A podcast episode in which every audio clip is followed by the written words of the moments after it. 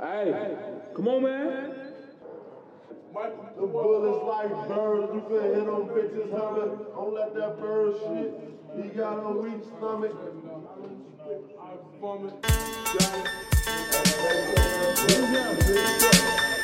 Chicago,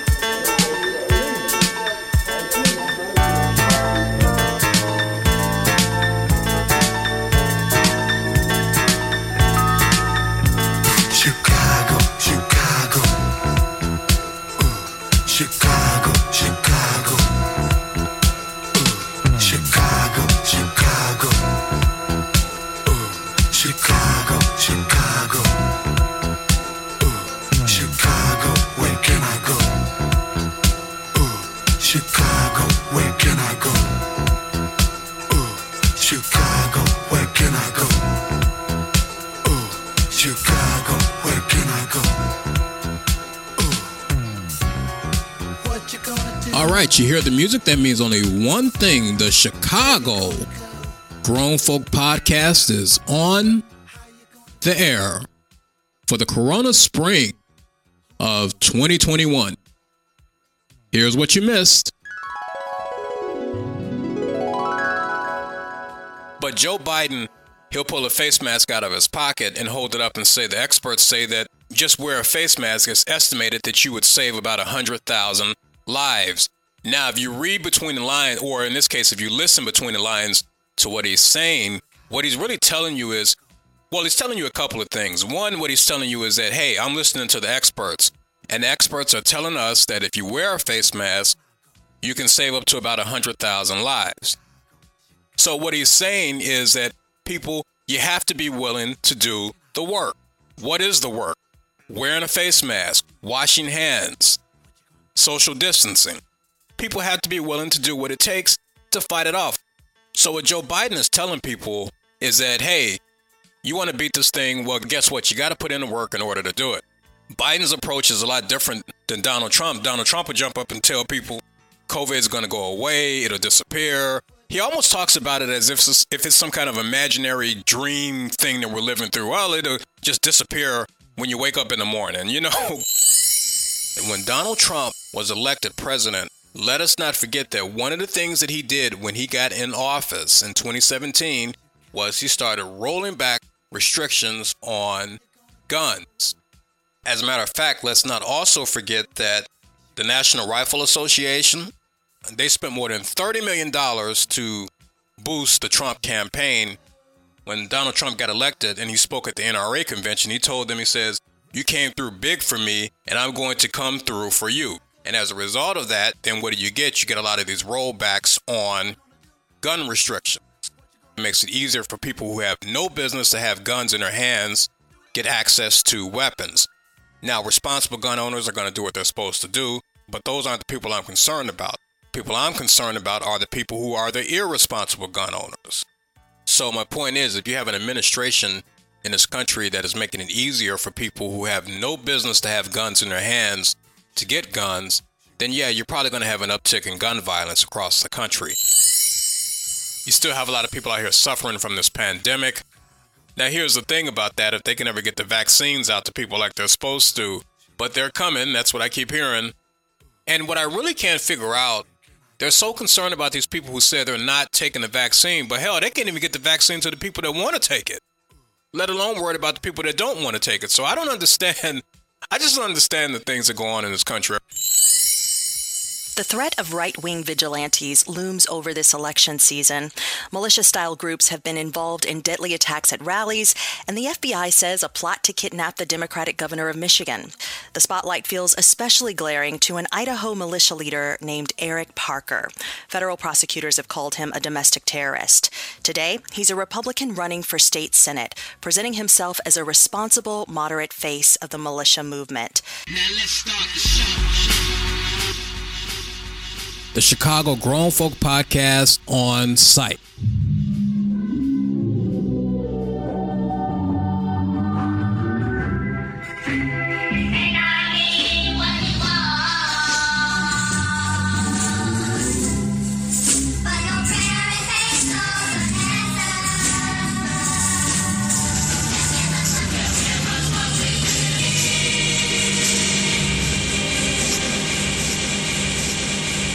Yes, yes. Hello, everybody. Welcome once again to the 42nd episode of the Chicago Grown Folk Podcast. I am E, your host for the podcast. And like always, on the other side of the room, we have none other than the silent DJ.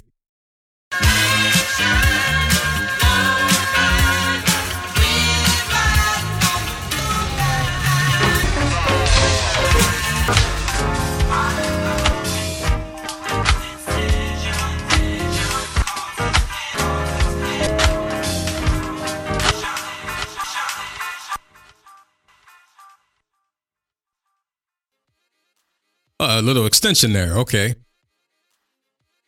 His job is to keep us on point, and that's what he's going to do.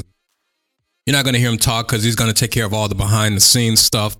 This recording equipment, he helps me keep it running. A lot of these clips and things you're going to be hearing that are going to be played throughout the podcast. That's what he does. He's the unofficial, official producer of this podcast. That's the title we'll give him. Uh, and by the way, neither one of us are on. That's right. There's no dusting going on up here. Although, uh, if you've been paying attention to the news, you know that uh, Dustin, Dustin might be an option.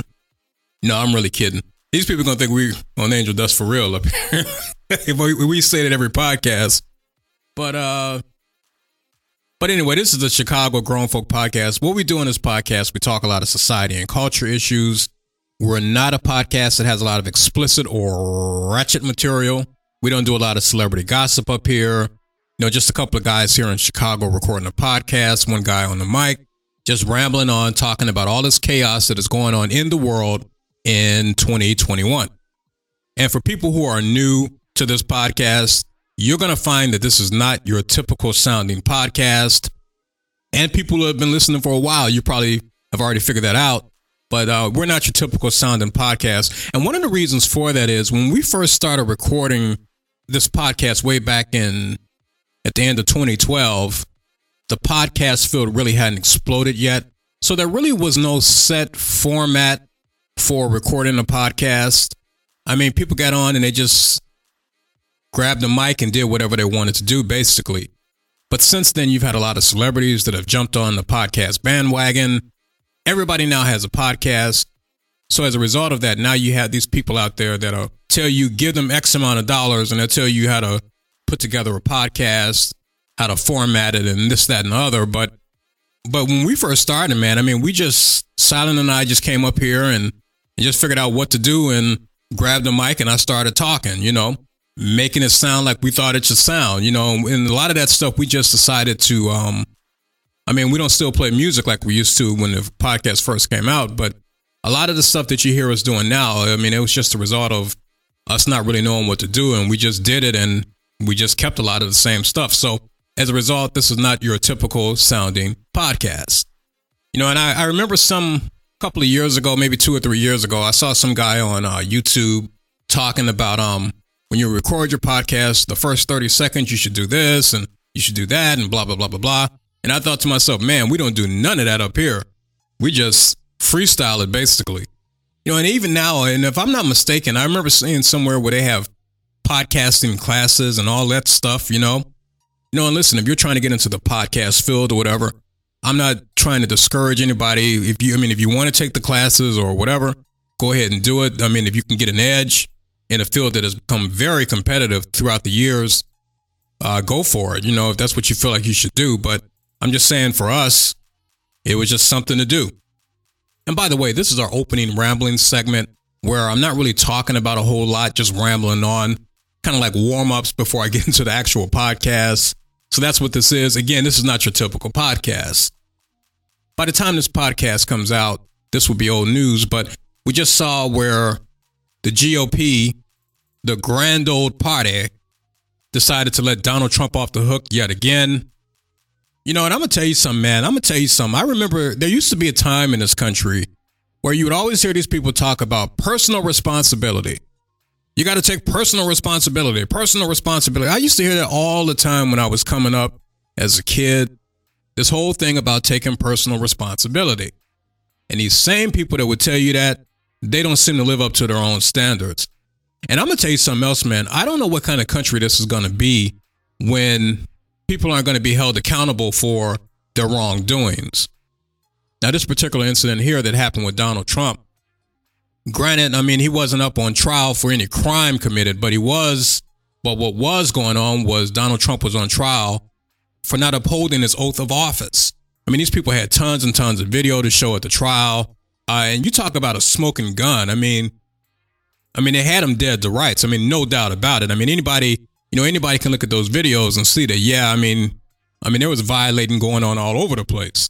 But members of the GOP saw that and they said, nope, nothing to see here. There's no violation going on here. So, you know, and then my question is if that's not a violation of an oath of office, then what is? You know? I mean, what is what what is what is considered a violation of oath of office? They got people telling them fight like hell and and run down to the Capitol and and then you know people in the video talk about we're fighting for Trump. I mean they said they said it, you know, and it's like they said no, no violation here. No, I don't know what y'all talking about. So I don't know, and this is what I'm saying. So like if that's not a violation of oath of office, then I don't know what is. And I got to tell you something else too, man. I imagine if it weren't for the American people coming out and voting the way they did in the last election to get Donald Trump out of office. I mean, the only people that were those were the only people that held seemed to want to hold them accountable were the American people. You know, and I and I imagine if they didn't get him up out of office, like if he had had another four years, I'm guessing this just would have been a dictatorship. These insurrectionists came up there and they put a lot of people's lives in jeopardy, man. Uh, and if you can't hold a guy accountable for that, you know, putting your life in jeopardy, then there's nothing that you won't let a guy get away with. So thank God that the American people came and they voted this guy out of office. Now, I don't know what the future holds, but right now, because there's all this talk about he's going to run again or he's going to do X, Y, and Z. And, you know, who knows? But right now, as it stands, the American people voted him out of office. So I guess we're the only ones that decided to hold him accountable. And by the way, I'm going to tell you something. Y'all going to start listening to me when I tell you stuff on this podcast. If this is going to be the new norm in this country where people aren't going to be held accountable for their wrongdoings, then I'm going to tell you, man, this society is going to be in a hell of a lot of trouble. No doubt about it. And by the way, while I'm on the subject of politics, some guy uh, out in, uh, what is it? What state was it silent? Michigan. Yeah, the, the great state of Michigan. Now, guys, some guy running for governor, uh, I think he's, I don't know, what is he, Nigerian or African? And I don't want to call the guy's name. I don't want to give him any more publicity than he deserves. But uh, he tweeted something. He, now he's supposed to be running for governor of Michigan, as Silent just said, and he tweeted something about if he got elected as governor, that he was going to eliminate Black History Month. And of course, he's running as a Republican, so that's his thing. And I don't know. And he said something along the lines of it's offensive and probably illegal, and on and on and on and on. But really, what he's doing, I mean, is he, he's playing politics. He's trying to appeal to a certain base. I'm assuming it's uh, the same people that voted for Donald Trump. I, am guessing this is the base that he's trying to appeal to uh, Trumpism, which really, if you really look at what's been going on, Trumpism is probably not the best path to victory. I mean, the last election has kind of shown that, you know, but again, who knows what the future holds. But this guy wants to eliminate Black History Month. Now, listen, I really don't know a lot about what goes on in Michigan. My only connection to the state of Michigan is I've had uh, I've had relatives, uncle and aunt that um stayed in Detroit, who uh, recently passed. Both of them. My aunt passed a couple of months ago from Alzheimer's, and her husband, my uncle, passed a few weeks ago. But they stayed in Detroit, and I'm saying that to say that that was my only connection to Michigan. You know, I think we went to visit them when I was very young most of the times it just came up to Chicago. But again, that's my only connection to the state of Michigan. And I, I don't want to speak out of turn, but I don't believe that the people in the state of Michigan are sitting around saying, oh, can't wait till they cancel Black History Month. My life is going to be a hell of a lot better. You know what I'm saying? Like, are people sitting around in Michigan are like, are they really concerned about that? How is canceling Black History Month going to make the lives of the people in the state of Michigan better? And I know there's a percentage of people, these Trumpers and things, they're going to be all for that type of uh, divisive rhetoric, but uh, for the most part, I really wonder, like, and I I don't know. And if you live in Michigan, I, I- don't know. Like, is this going to make your lives better? I doubt it. I, I just can't see people sitting around the table talking about canceling Black History Month. I mean, you got COVID going on out here. You got the cost of living, wages are stagnant, and then you throw in things like violent crimes and climate change. I mean, all the stuff that we got going on. The roads and bridges are crumbling. And it's no wonder the country is in the shape that it's in because if you got people worrying about people who are in charge of laws and making the country better, you know, and they're focused on things like canceling Black History Month, you know, that's why the country is in the shape that it's in. You know, this pandemic has been floating around now. We're going into year two. And at the time I'm recording this podcast, 450,000 Americans have passed due to this damn virus. Now, the difference between last year and this year is that now we have a vaccine, but hell, we can't even get the vaccine rollout correct. Now, a lot of that too, you can place on the previous administration, but my point is you got people on waiting lists or standing in long lines just so they can get vaccinated. And I mean, I'm thinking, what's so hard about, you know, people are going to want the vaccine when it comes out. Get a lot of it made, get it out to the states and get it out to the people. What the hell is so hard about that? But if you got people running around focusing on Black History Month, canceling Black History Month, well, no wonder they, you know, no wonder they can't get vaccines and things out like they're supposed to. And by the way, thank God for science, brilliant, smart people, doctors who got their asses in the lab, got to work, put their heads together to try to figure out how the hell do you combat this damn virus. You know, these are the people that I call unsung heroes. You don't see these people in front of the cameras running their mouths and saying things just to get attention. And you very rarely see or hear from these people because they're somewhere working. These are the people that are out here getting stuff done. So thank God for these people.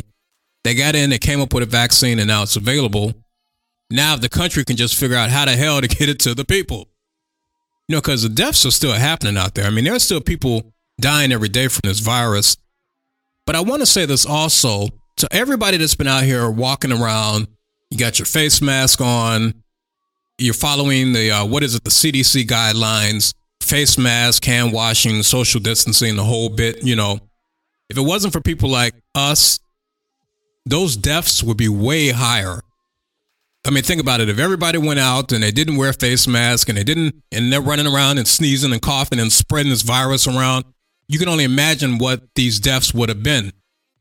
So it's because of people that have been out here and they've been doing what they're supposed to do. These numbers aren't as high as they could be. And granted, they're high, no doubt about it. I mean, 450,000 people in a year's time. And, and again, that's at the time we're recording this podcast. No telling what the hell the numbers are going to be by the time this podcast comes out. But because of people like us to do what we're supposed to do when we go out, we're responsible for saving a lot of lives out here. So give yourselves a pat on the back or a round of applause, however the hell you want to celebrate. Now we can just get vaccinated, then maybe we can kind of get back to some sense of normalcy. I'm looking at all these waiting lists and long lines of people waiting to get vaccinated. And I was thinking about just a few months ago when it was first talks about this vaccine was going to be available to the public. And all these people that were talking about, oh, I'm not taking a vaccine. These are anti vaxxers or whatever. And they were so concerned about people not taking the vaccine. But I mean, based on what I've been seeing, uh, the waiting lists are, are, are full and these long lines of people waiting to get vaccinated or where they do have vaccines available. Uh, people aren't going to take the vaccine. I, I get a feeling that a lot of that was hype. Now, listen, these anti vaxxers, they're out here, no doubt about it, because I even talked to some of them.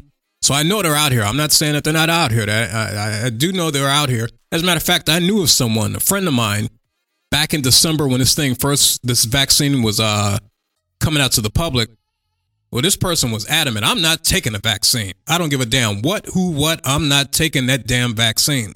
Well, what wound up happening around the same time this person wound up catching COVID, pre-existing conditions and all. COVID wound up kicking this person's ass, and that I'm not taking the vaccine. That position changed real quick. Any vaccine come out, I'm taking it. I don't give a damn what, who, what. I'm sign me up. I'm taking it. So my point is, I think there are going to be a lot of people out there. They might initially have faced resistance, but they're going to come around and they're going to take the vaccine, especially once they find that most people have been taking it and they're fine. I have people in my family that have received it and, and they're fine, you know. Hell, I'm trying to figure out when I can get vaccinated. So so yeah, there are going to be people out here that are not going to take it, but I don't think it's going to be as big of a number as it was hyped up to be. But yeah, my friend was adamant, I'm not taking the vaccine, you know, and was trying to convince me not to take it. Although at the time we were having a conversation, I hadn't said either way whether I was going to take it or not. I said I really didn't know. But this person was trying to convince me not to take it. But th- this is why one of the reasons why I tell people, people, you have to be able to think for yourself. Now, if I wound up listening to this person and decided, yeah, I'm not taking it either, you know, I would have felt like a damn fool after this person came around and said, well, yeah, I'm going to take it. You know, that's why I say, people, you have to be able to think for yourselves. All these people running around here telling you what you should do and what, what they ain't doing, what you shouldn't do, this, that, and the other. And they'll turn around and they'll do it. You know, all these people out here with these conspiracies and this, that, and the other. You wind up listening to these people, you'll be so whacked out till you don't know what to believe. I mean, we saw the same thing happen back on January 6th when all these people were standing around at these rallies listening to, uh, who was it? Uh, Rudy Giuliani and uh, trial by combat. We're going to go down to the Capitol. We're going to have trial by combat. And the people in the audience talk about, yeah, yeah, yeah, yeah. But I'm going to tell you something, man. If I'm in that audience, first thing I'm thinking is trial by combat. Hold on, Rudy. Slow your roll.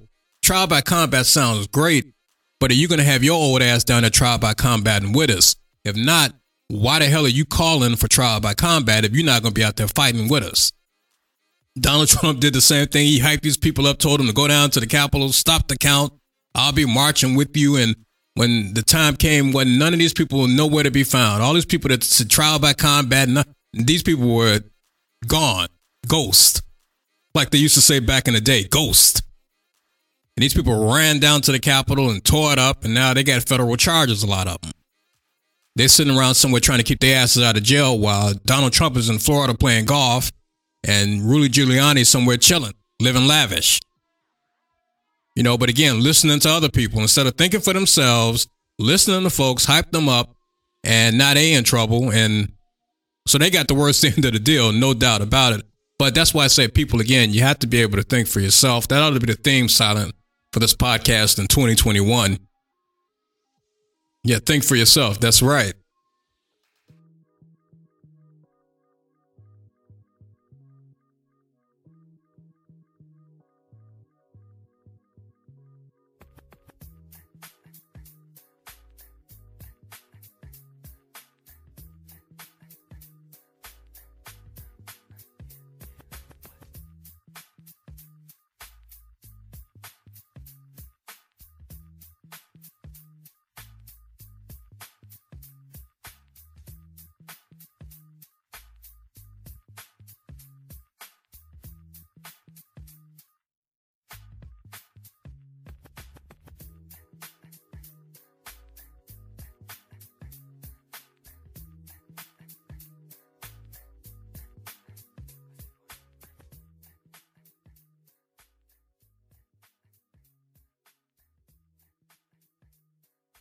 Yeah, do for love, baby.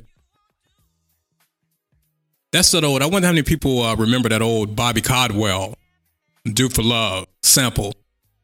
Well, now you heard me on the last segment talking about um getting coronavirus under control. Now there's talks about oh the numbers have been going down, and now what I don't know is how much of it is because of the vaccinations that people have been receiving. How much of it is due to the weather? You know, Old Man Winter was in full effect in the month of February 2021. So maybe a lot of people were staying in. I don't know. So the numbers have been kind of ticking down. Well, they were ticking down, but then I heard somewhere where they're saying, well, the numbers might be starting to slowly tick back up. And it doesn't help that you have some of these people that are running these states where they're trying to, they're making announcements that they're opening things back up fully. So these people, you can come in. I think Texas is one of them our friend Greg Abbott, who I keep hearing about as of late. You know, I, I, was uh, when that whole thing happened down there in Texas. Shout out to all the people in Texas too, by the way. And we were sitting up here watching that whole thing that went down with the power grid going out, and you know, you know, like I was talking on the last podcast about the forest fires out on the West Coast. Now you got this crap going on in Texas with the weather there. You know, it's it's very disturbing thing to watch, but hopefully by now you guys have recovered and moved on. I know the weather's pretty warm down there now. But uh, Greg Abbott, and I was trying to remember when that whole thing was going down, I kept hearing his name and I was trying to figure out, I said, I said, why does that name sound familiar to me? And I remember it on the last podcast. He was one of the people that was tampering around with the voting process. uh, something about he was screwing around with the ballot boxes or the other. I couldn't remember exactly, but that's where I heard his name from. And then I heard it again recently because it says Greg Abbott wants to open up Texas, where he's going to open it up. Probably by now it's already open. He said it's 100% capacity. That meaning y'all ain't did no mask wearing, no nothing. Come on through, come on down. So uh, no restrictions on nothing. You know, so you can walk in a lot of these businesses. I guess you don't have to wear a face mask. Now, I don't know if individual businesses will still require people to come in and wear a face mask. Uh, and if somebody comes in, some of these Trumpers and things that want to come in and they don't want to wear a mask, well, I mean, if you run a business, I'm guessing you can throw them out, but I don't know. Since there's no mask mandate. So Abbott says open up Texas. And the thing about it is, you know, a lot of the times when these people, these uh, governors and things make these types of decisions, well, who gets affected the most by those types of decisions? The, the, the little guy. Average Joe Blow men and women. You know, you might be working in a restaurant, you're a waiter or a waitress. People are going to be coming in and you got to serve them. They don't want to wear their face mask. You might be working at the cash register at the Walmart or the, the HEB grocery store, you know. I know that from watching some of the Spurs games, the HEB commercials. But you're working at the grocery store, people are coming in without masks. Well, the people that work in these facilities, those are going to be the people that are going to be affected. Greg Abbott will be fine. His family's fine, and he's probably been vaccinated too. You know, so they'll be fine. But you guys, average Joe Blow men and women who have to get out there and work in these places, you're going to be the ones that are going to be at risk. Now, like I said, if you're like these Trumpers and things and you don't give a damn, then you'll be fine. But there is a nice percentage of people that that know COVID isn't a hoax and they don't want any parts of this stuff, but they got to do it. Thanks to Greg Abbott. So it's because of people like him, uh, the governor of Mississippi, who's pulling the same trick, and there's a few other states that are kind of jumping on that bandwagon. So it's because of people like that that this virus will probably wind up spiking again. Now, I, I'm guessing that they're banking that most of the people will be vaccinated before the spike gets real high. But still, I mean, they're playing with people's lives. Then you got these kind of idiots. There was a party here in Chicago. It says Old Town Party with nearly 100 guests shut down. Six businesses cited for violating Chicago COVID 19 restrictions. Now, what you had happening here was you had a residence in the 300 block of West North Avenue said they were hosting a party that had 97 people without social distancing or face coverings.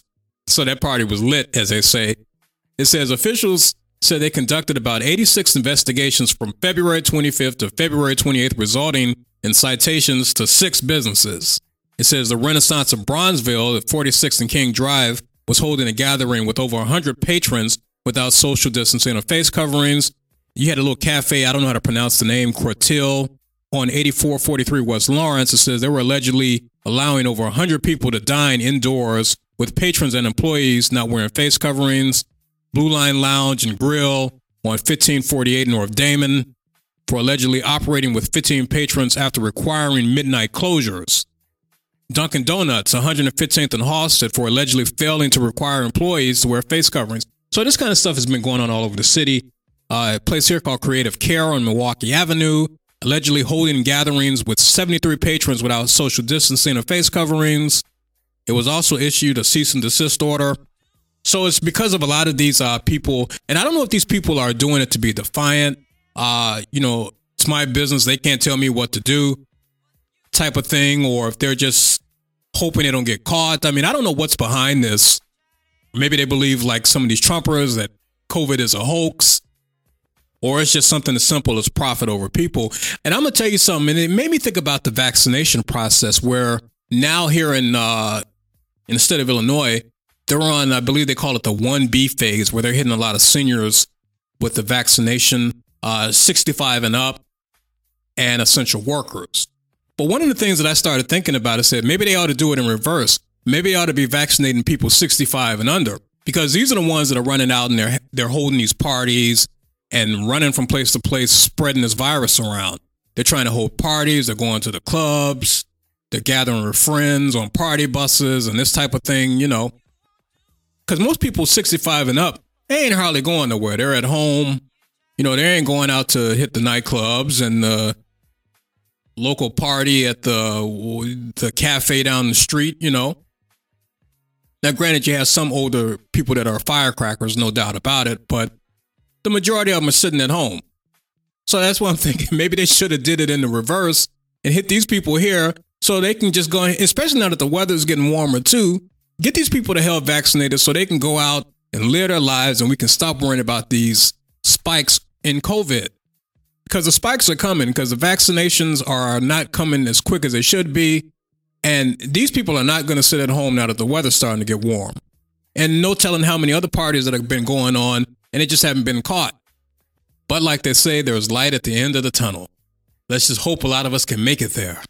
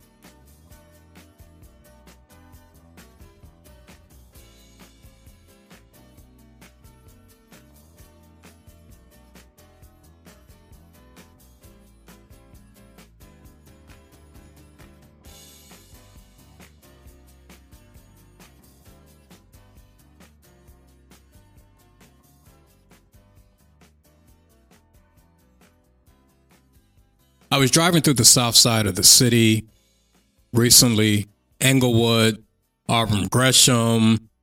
You go back and look at our 41st podcast. The thumbnail for that podcast, that viaduct, that was taken in Auburn Gresham. And then if you go back and look at our 39th podcast, that photo was from Englewood, right over there on the corner of Halsted and 67th. Well, yeah, well, technically it's Marquette Road. On the south side of the city, all the streets that run east and west are numbered streets. If you're heading from north to south, the numbers go up. If you're heading from south to north, the numbers go down. A lot of people in the area call Marquette 67th because somewhere down the further east you go, I think 67th runs into Marquette Road. So a lot of people just call it 67. So I'm saying that to say that if anybody hears me say that that picture was taken on 67th and Halsted and they're looking and they happen to be in Chicago and they can't find the 67th, well, it's, it's Marquette Road. That is just a little travel guide for the city. But yeah, that photo was taken on 67th and Halsted over there in the Englewood area. We've actually had a couple that were taken, I think our 35th podcast and our 36th podcast as well. They were all kind of taken in that same area. But I was driving through those areas and I couldn't help but notice how run down that area of the city is looking. I don't remember it looking that bad when I was a kid riding through those areas. And that was me looking at it through a kid's eyes. So maybe there was a lot of things that I just didn't pick up on. I don't know. I mean, but yeah, I was really just uh, bothered and and quite frankly angry as well because I can't figure out how do you let a city, a major city, get to the point where it just looks so run down. The streets are riddled with potholes, boarded up vacant homes, empty lots filled with debris and trash.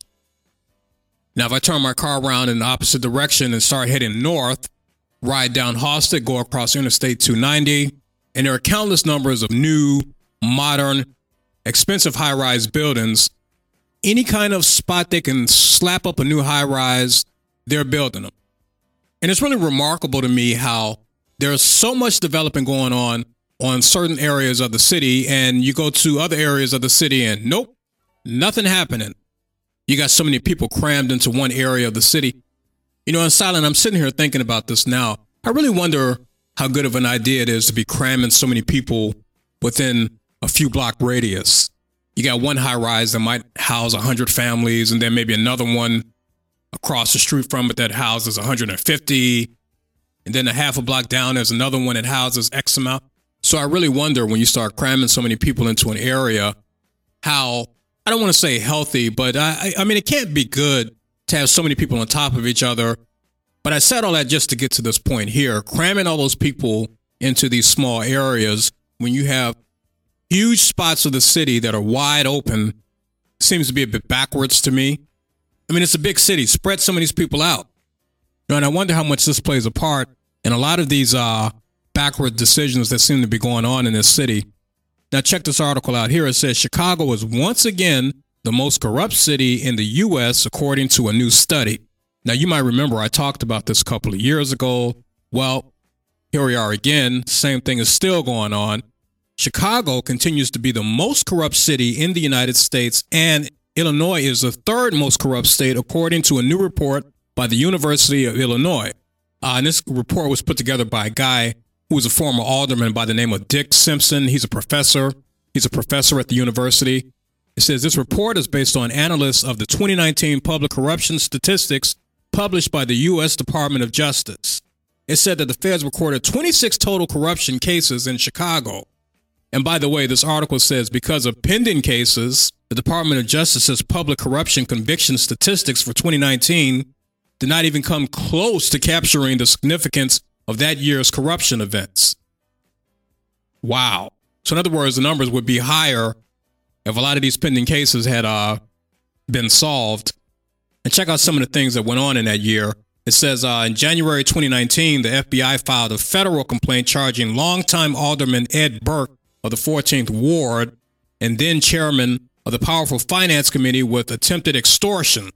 You know, that name Ed Burke Silent, I think he was the guy some years ago. There was a story that came out of this city, and I'm going way back to uh, about the mid 90s or so. There was this billboard um, right off of the Kennedy Expressway back in the Chicago Bulls glory days when you had Michael Jordan, Scottie Pippen, Dennis Rodman. Well, Dennis Rodman was known for changing his hair color. And I think there was a billboard or something of Dennis Rodman on the right off the Kennedy Expressway where they had it set up where his hair would change colors. Now, this Ed Burke was complaining that people were more focused on the billboard than they were on driving on the Kennedy Expressway. So he was trying to complain to get them to take the billboard down. Now, I believe this is the same guy. Like I said, this was some years ago. Well, now he's caught up in extortion charges. Now we got a guy here, a guy by the name of Alderman Danny Solis, says he wound up wearing a wire for the feds recording Burke over a two year period. And the reason why is because he was pressured into doing so after he was confronted by the feds about his own alleged wrongdoing. Now, check out what he was accused of. It says the feds allege that this guy Solis received sex acts at massage parlors, the erectile dysfunction drug Viagra, and campaign contributions in exchange for ushering deals through the city council. So here's a guy here, as Danny Solis was trying to get his freak on. Then you had another guy who's pretty popular here in uh, Illinois, Michael Madigan. He's the Illinois House Speaker. You had a woman by the name of Alaina Hampton filed a federal sexual harassment lawsuit against the Democratic Party of Illinois, the Democratic majority, the 13th Ward Democratic organizations, and friends of Michael Madigan, according to the report. She accused a guy by the name of Kevin Quinn, a Madigan aide and brother of Alderman Marty Quinn of sending her a barrage of unwanted messages and phone calls in a pursuit of a romantic and sexual relationship. She settled her suit in 2019 and Quinn was fired by Madigan.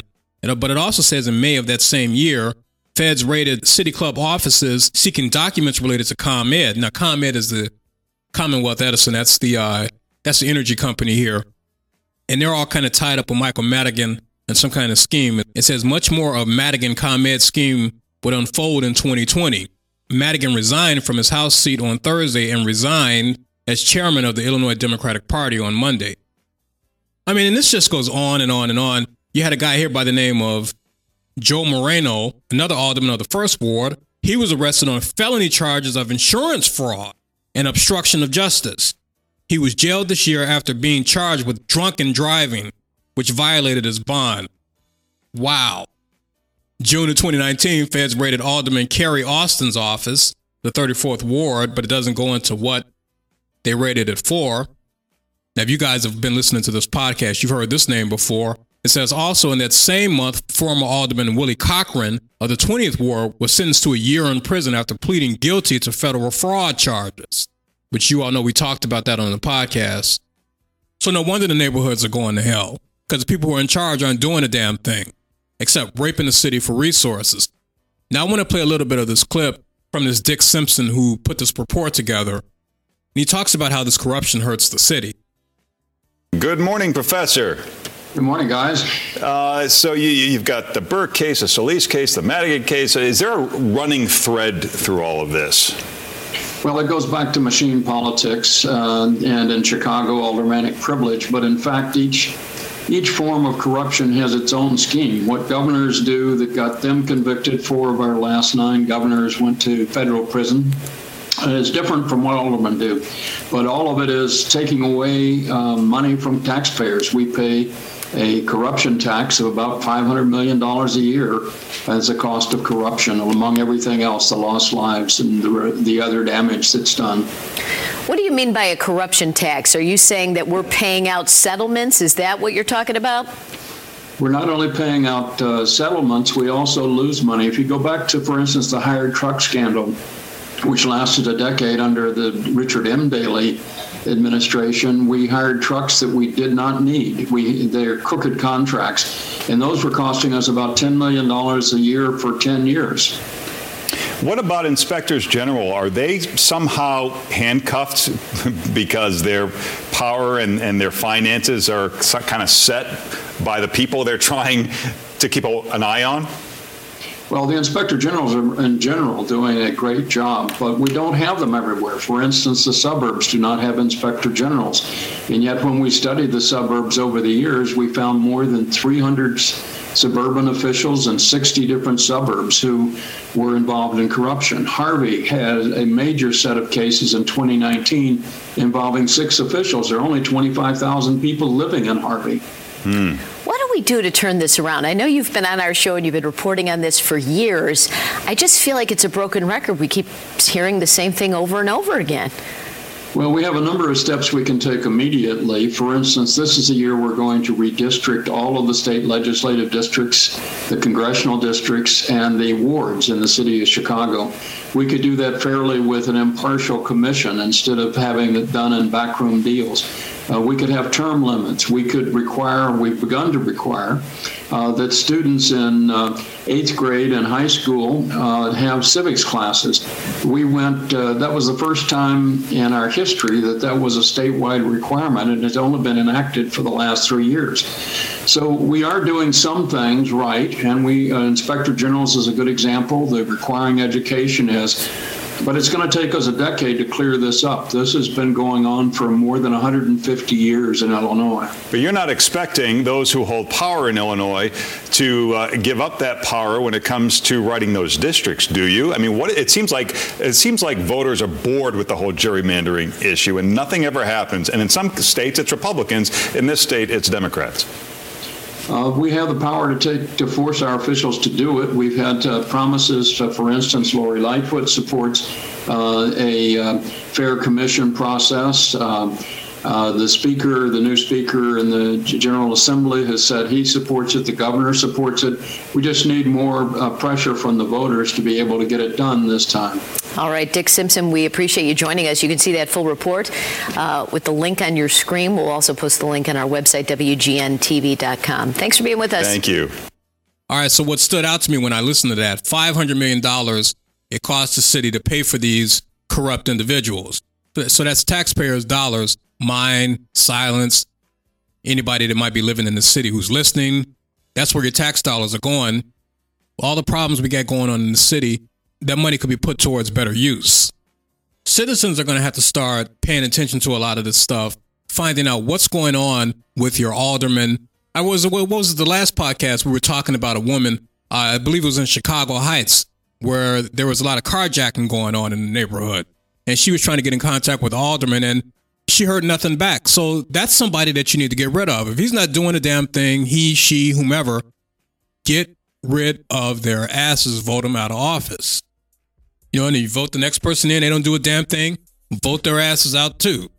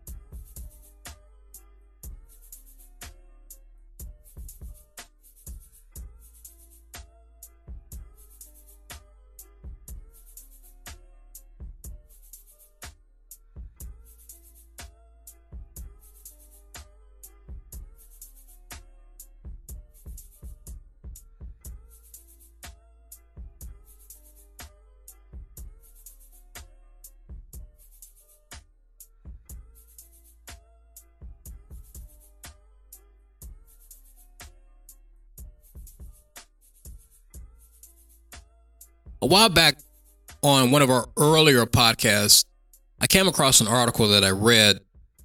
Might have been about 2015, 2016. I don't remember exactly what year it was. But we're going to play this clip from that podcast. A woman that went by the name of Joan. I don't remember her last name, but it was Joan. She worked at some store called Agway. According to the story, it was her and some relatives of hers. For years, what they had been doing was ringing up fake purchases and ringing up fake returns. So what they would do is they would say somebody came in, and wanted a refund, and they gave them X amount of dollars. Well, what they were doing was they took X amount of dollars and they started sticking it in their pockets. It was estimated that they had allegedly stolen upwards of $100,000. And one of the things they were doing with the money, and who knows what they were doing with the money. Like I said on the last podcast, you know, these people steal money and you never really know what they do with it. But one of the things they did do was they took some of the money and they played lottery. Well, turns out through all of that, and this is how things work, they wound up hitting the lottery jackpot. Now they eventually got caught. How they got caught was a store owner, guy named Ronald Yorty, at some point got suspicious and he put cameras in. And apparently the employees didn't know the cameras were there and they got caught on video. So I guess they put two and two together and figured that, well, the lottery ticket that they bought was bought with stolen money. So therefore, they really shouldn't be entitled to that money. Well, after we read that story, I came across a video that had the news broadcast of that same story. And so we're going to run it real quick. Employees of an Agway store in Schuylkill County are accused of ringing up fake purchases in the amount of $175,000. But investigators also believe they used that stolen money on various things, including playing the Pennsylvania lottery and winning. Newswatch 16's Alicia Nieves live in Schuylkill County tonight. Alicia. Yes, Scott and Marie. So this court paperwork says that the store owner actually captured footage of the four employees, all from the same family, ringing up returns with no customers around, pocketing that money, and then yes, with that money, sometimes even playing the lottery. And wouldn't you know it, they won and even bragged about it in the local paper. This is the Pottsville family who you might say hit the lottery twice. Once as they were able to pocket tens of thousands of dollars from their boss over the past five years. And then as they used that money to play the actual Pennsylvania lottery and actually win. Are you guys planning on paying him back? Joan Lechlittner, her fiance, daughter, and nephew had no comment as they left their arraignment in Orwigsburg, but each admitted to police when they worked at the Agway store in Cressona, they stole about $175,000 from the business. The store's owner, Ron Yorty, had to take out three loans while the family worked for him to keep the business afloat. Finally, he suspected there had to be something more to his business woes. He installed cameras in his gardening and outdoor supply shop and saw people he considered family they were, at, you know, at least close enough that he felt comfortable having them, you know, run the store for him partaking in their own family affair. The new store manager told us what core papers confirmed. The former employees would ring up fake store returns, pocket the money, or buy lottery tickets inside the store's automated machine. And $175,000 can buy a lot of tickets, enough for the family to win. In September of last year, they hit the Cash 5 jackpot. The local Pottsville Republican Herald featured them in an article. They even bragged that it was a quick pick. That quick pick likely with stolen money added another $261,000 to their already full bank accounts, all while their 72 year old boss's account was running dry. Yeah, and the family actually left this district magistrate's office earlier in a brand new truck that they bragged about in that article. They used, they bought it with their uh, lottery winnings. They each are charged with several counts of felony theft, and they each are out on $25,000 unsecure bail. Alicia Nieves, Newswatch 16, reporting live in Schuylkill County. Hey, Silent, you know, something that got past me when we recorded that piece, I was listening back to it afterwards, and you know, I noticed uh, all those church bells. Did you hear all those church bells going off in the background? So you might be going to the courthouse because you're on trial for grand larceny or something, and the church bell just you coming, you going in and out, and the church bell just ringing, trying to make you think a little bit, you know. Well, anyway, so you heard the clip, but the reason we were visiting that story is because, well, you might have saw this in the news, I don't know, but a similar thing just happened recently. It was a Kroger in Gwinnett County. and it was a teenager by the name of Trey Brown, 19 years old. When I saw this story, I, the first thing I thought about was this couple that you just heard in Orisburg, Pennsylvania. Now, what this Trey Brown is accused of doing is it says he wound up stealing nearly a million dollars from this Kroger where he worked at. Now, how he wound up doing it, much like these people in Orisburg, it says Brown created more than 40 returns for non existent items in December and January. Those returns ranged in price from $75 to more than $87,000 were then placed on several credit cards. And check out some of the stuff he bought. It says he used the stolen money to buy two cars, clothes, guns, and new shoes. And it says prior to his arrest, the team reportedly totaled a Chevy Camaro that he had bought. Wow. Buy a brand new car and just tear it up. Now, they say a large sum of money was returned to the grocery chain following the team's arrest, but it wasn't immediately clear how much was taken. And it doesn't say how long this Trey Brown had worked at Kroger. But, you know, the thing about um, these types of crimes, you know, you're always going to wind up getting caught because there's typically paper trails. Um, you're talking about electronic transactions. And I mean, these things are being recorded somewhere. Not to mention, you're in the Kroger. I'm pretty sure they got video cameras. This is how they caught that couple in Orisburg. You know, so these types of crimes, uh, they always wind up catching you because there's paper trails. You know, I, I was looking uh, somewhere in the news recently where a lot of people were getting arrested trying to get small business loans and things when they were passing out that money for COVID last last year in 2020. Well, a lot of people were asking for that money that really wasn't supposed to get it. You know, and now as a result, a lot of people have been getting arrested because of it. Now, according to this, it says they charged them with uh says he was charged with one count of felony theft and he was released on bond. So, and another thing too, they said he rung these things up on credit cards. Now, I don't know if they were his cards or whatever, but I'm going to take a guess and say that they probably weren't. But you never, you know, but who knows? You know, uh, you heard me on the last podcast talking about grocery chains. Well, Kroger is a store that I've never stepped foot inside of. I'm pretty sure I've seen Kroger's around somewhere, but uh, yeah, I've never been. I've never stepped foot inside a Kroger. And prior to reading this article, I couldn't even have told you what Kroger sold. I'm guessing it's a grocery chain. I'm guessing, or maybe it's a store like Walmart where or Sam's Club where they sell all kinds of stuff. I mean, I don't know, but um, because I've never been in one, you know, I don't know.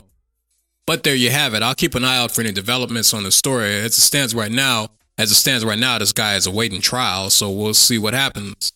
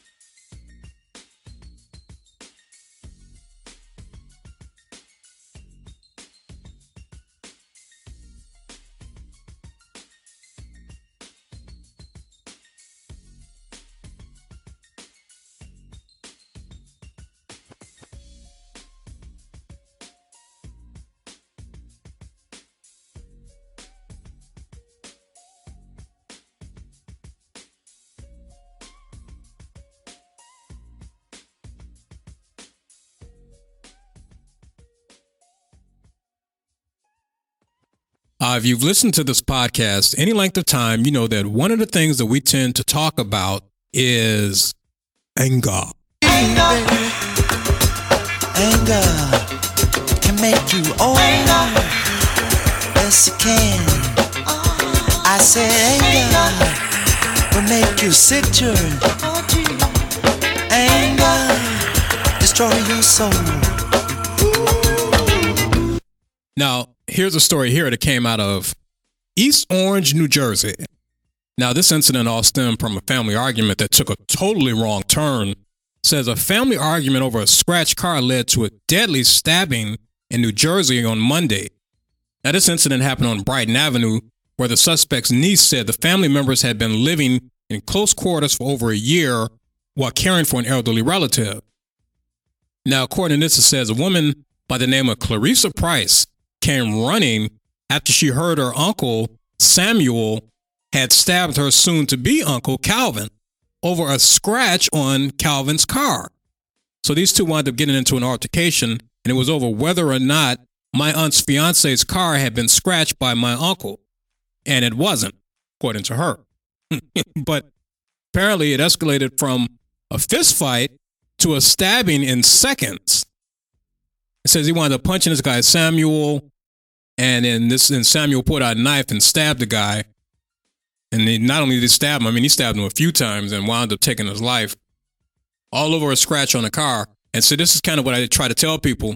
It's surprising how quickly petty altercations can turn into something fatal. And it don't take no time to happen. I mean, these things escalating before you know it.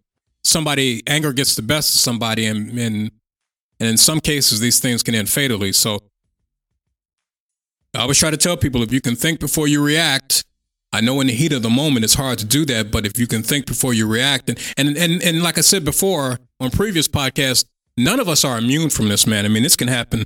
This could be any one of us out there. Now I know you guys heard this story here that came out of Pennsylvania. I mean, this story made national news. I mean, this story was plastered all over the country about these three people that wound up um, getting shot over a snow shoveling incident now, for those that didn't hear the story, uh, basically it was a situation where you had one guy, and, they, and all these people were neighbors, by the way. It says uh, Goys, G O Y S. They were shoveling snow from their parking spots, and they wound up pushing it over onto their neighbor's property. A guy by the name of Spade, and the guy asked him to stop throwing snow onto his property, and the neighbors got into an argument where they appeared to exchange obscene gestures and expletives. In other words, they was getting cussed out, basically. And it says, um, these Goy, uh, this Goy family, they wasn't having it. Spade, this Spade came out and says, y'all don't throw no snow over here, and, and they they wasn't having it. So apparently, Spade said, "I'll show you." Went back in the house, got a gun, came back and started shooting at them. Now, I mean, what's wrong with these people? These Goy Goy people, you know, what's wrong with these people? This guy come out and say, "Hey, you." Sh-. First of all, they shouldn't have been shoveling snow on this guy's property to begin with. Now, if you were too clueless to figure that out, then when this guy comes out and says, "Hey, you know, don't don't don't put snow over here. Then the response should have been, my bad, my mistake, whatever the case, I'm sorry, whatever they say. Didn't mean no harm, you know. You could have stopped something right there before it started. Could have ended it right then and there, but no, they got to talk trash, and then this guy got guns, and people got to get shot. You know, and this is, and I think I said this on the last podcast. I mean, you know, these people get out here and they want to argue with these folks and lose their lives. And, you know, some people look, like I said, they don't mind dying for the cause, and that's fine. But like your life should be worth more than a, a, a murdered over a, a shoveling altercation. You know what I mean? So, but people live how they want to live. So it is what it is. All right, now here's something here that happened out in Arizona at a Bath and Body Works. Now this video kind of went viral. Uh, Scottsdale, Arizona. Bath and Body Works out there in Scottsdale. Now, apparently there was some kind of commotion going on here with these women.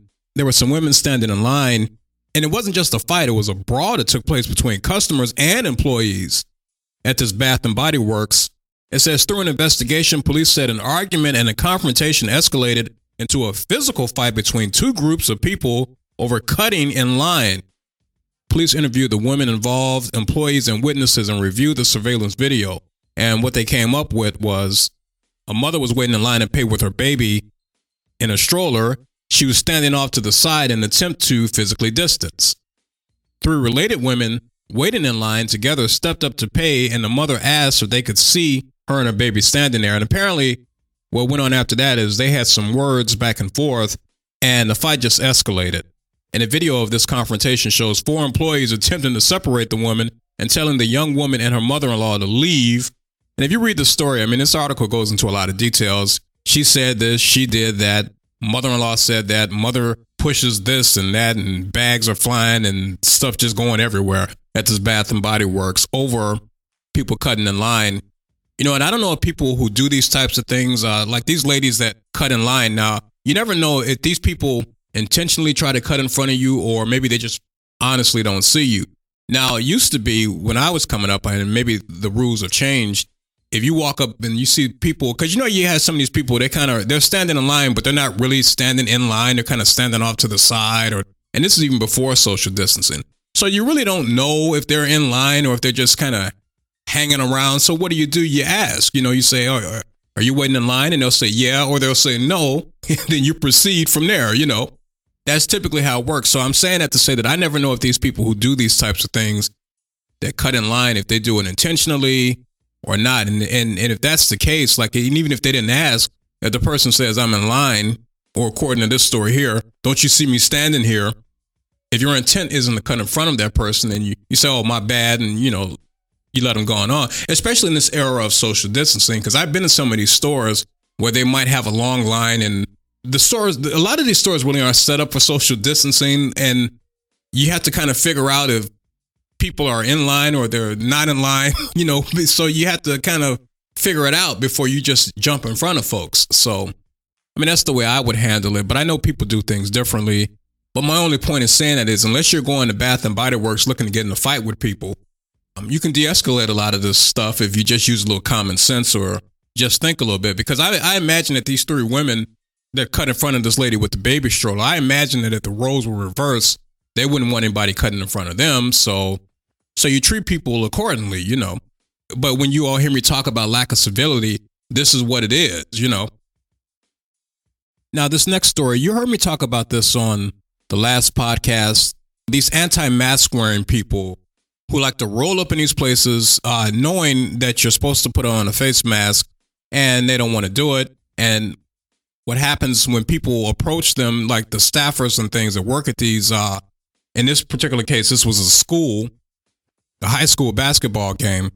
When staffers ask these people to put on a mask, there's a mask mandate, you got to wear a mask. Well, they don't want to do it. They want to give you grief. They want to give you an attitude. And in some instances, it winds up where people are fatally murdered. That's what happened in this case here. You had a guy here by the name of John Shallahorn, a 35 year old man, that says he tried to walk into a gym, but he wasn't wearing a face mask. The staffer blocked his way. But this 35 year old Shallahorn wasn't having it. So he says he wound up punching a staffer. And then you had the university police officer that came over, a guy by the name of Martinez Mitchum, says he was working security. He rushed to help. And then that's when the Shallahorn put out a gun and wound up fatally shooting Mitchum in the chest, sending players and fans scurrying for safety. Wow. All because this 35 year old Shallahorn didn't want to wear a mask. And this is kind of the danger too when you have a lot of people walking around carrying weapons because they want you to challenge them because they know they got the upper hand because they're carrying a weapon.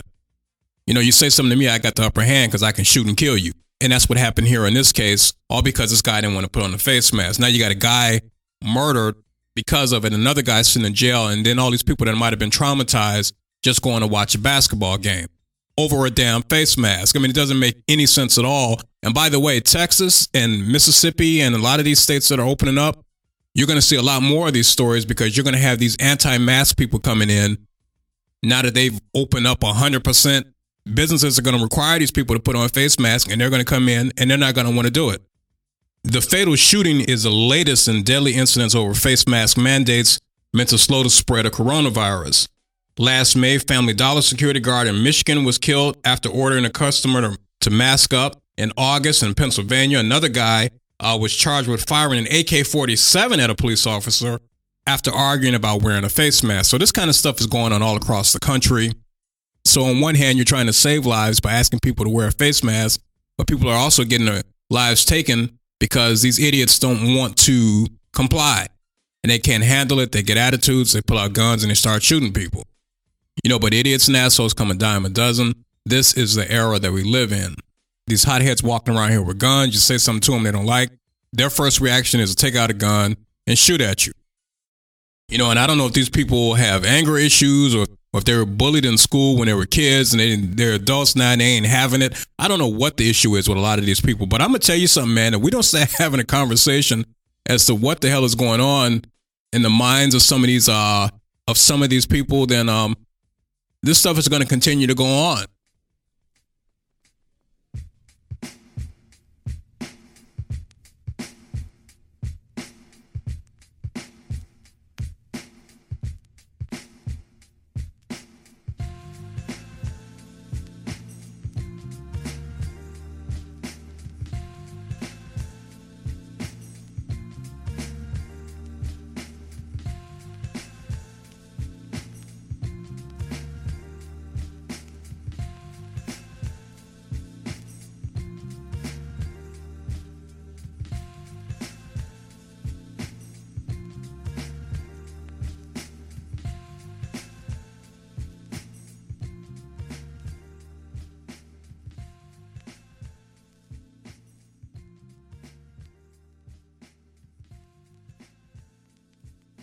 Every time I see your face, it makes me wanna sing. Whatever happened to Rome? I guess he would be classified as a one-hit wonder.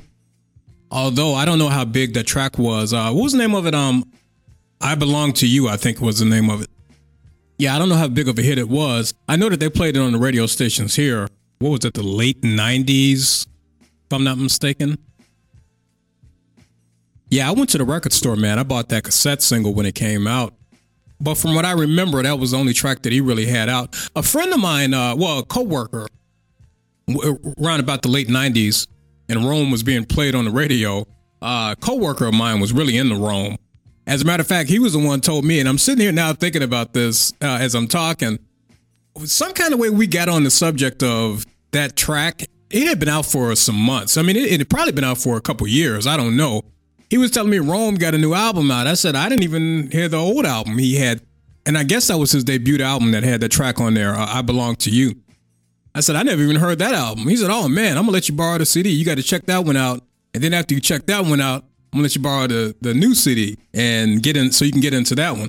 And I'm gonna be honest with you, I don't remember. Um, I think I might have made a copy of it or something or the other, but I don't remember listening to it or I, it didn't make an impression on me what I remember. The only thing that really stood out to me, the I Belong to You track, and, and what stood out to me was that the album version was slightly different than the single version or the radio version, I guess is what they call it.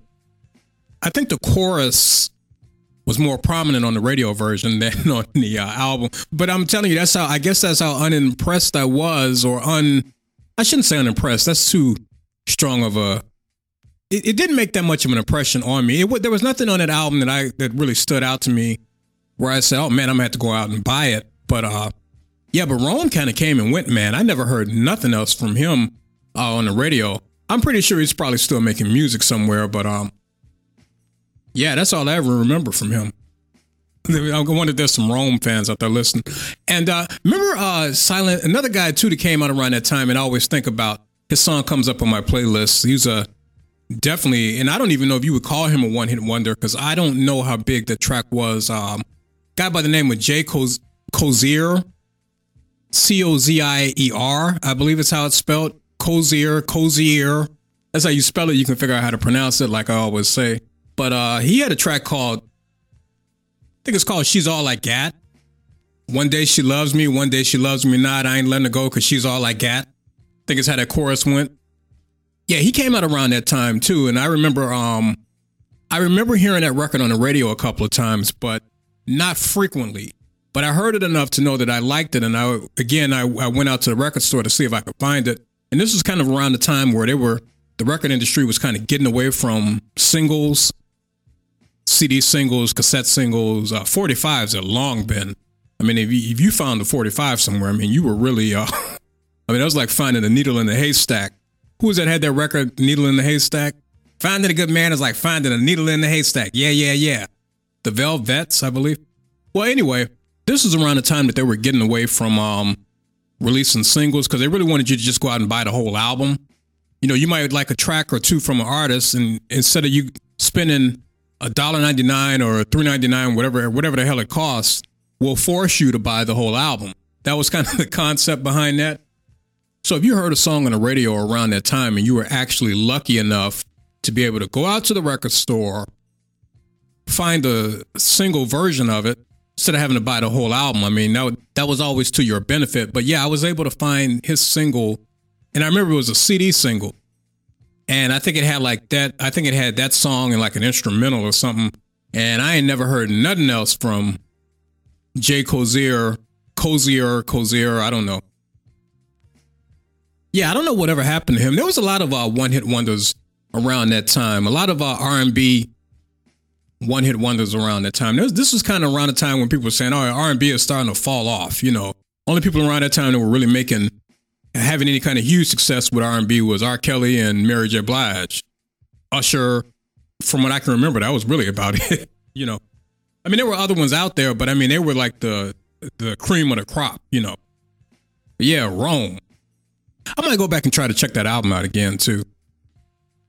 Well, all that aside, You know, a lot of times when Silent DJ and I go to look for stories to talk about in this podcast, sometimes we tend to come across odd or bizarre story. And sometimes when you read these things, it makes you ask the question. I mean, really, you wonder, like, what the hell are people thinking? Now, this story here, this happened out in Hollywood. The Los Angeles Police Department arrested six people for allegedly altering the famous Hollywood sign to read Holly Boob. So, what these six people wound up doing, they wound up covering the letters of the W and the D to look like the letter B by affixing what appeared to be tarps to the sign.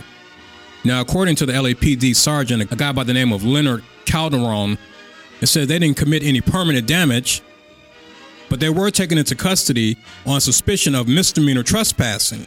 They were later issued citations and released on their own recognizance. Now, according to these six people that wound up um, screwing around with this Hollywood sign, the purpose for them doing it was they were trying to make they were trying to raise awareness for breast cancer. So they took the time to go up and screw around with the Hollywood sign and to make it say Holly Boob.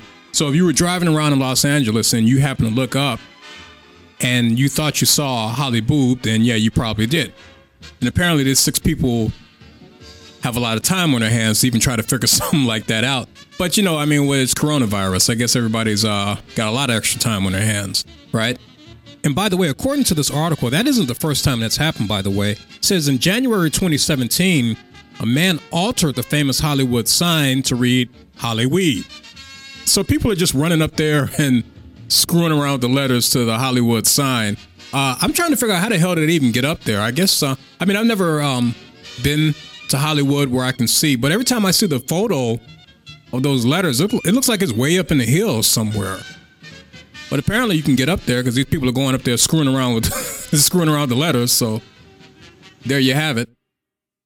All right, well, this story ought to make you feel good. Any of you all out there to do a lot of flying, I'm pretty sure you'll appreciate this story. It says uh, United Flight 1061 passenger said he accidentally hit the pepper spray on his keychain and let loose. Uh, one passenger by the name of Joseph, G R A N D E, that's how you spell it. You can figure out how to pronounce it. I don't know if it's Grande or Grand, but says everybody started coughing, and during and during COVID, everybody starts looking around. It says passengers were given an option to get off the plane, according to the report. But it says uh, this Joseph and his fiance were among those who opted to catch a later flight. She was still coughing, and I still felt it. He told Fox News 4. I was like, this isn't going away, so that's why we decided to hop off. I mean, if you can get another flight, I wouldn't blame them unless you just had somewhere to be at a certain time. The question is, I mean, how did this guy get this pepper spray on the plane in the first place? Which is, if I'm a passenger, that's what I want to know. I'm like, well, if, if this guy can get pepper spray on, and no telling what what are what are other passengers carrying on the plane? You know what I mean? So, but here we go a little further into the article. It says pepper spray is not permitted in carry-on bags, according to the TSA. Passengers can bring one four-ounce container of mace or pepper spray in checked baggage, as long as it has a safety mechanism to prevent accidental discharge which apparently this guy must not have had that. Agents at the airport were given a refresher course to ensure that they can spot them in the future. Yeah, well, so so yeah, so somebody screwed up there, but TSA ain't the only one up here missing stuff.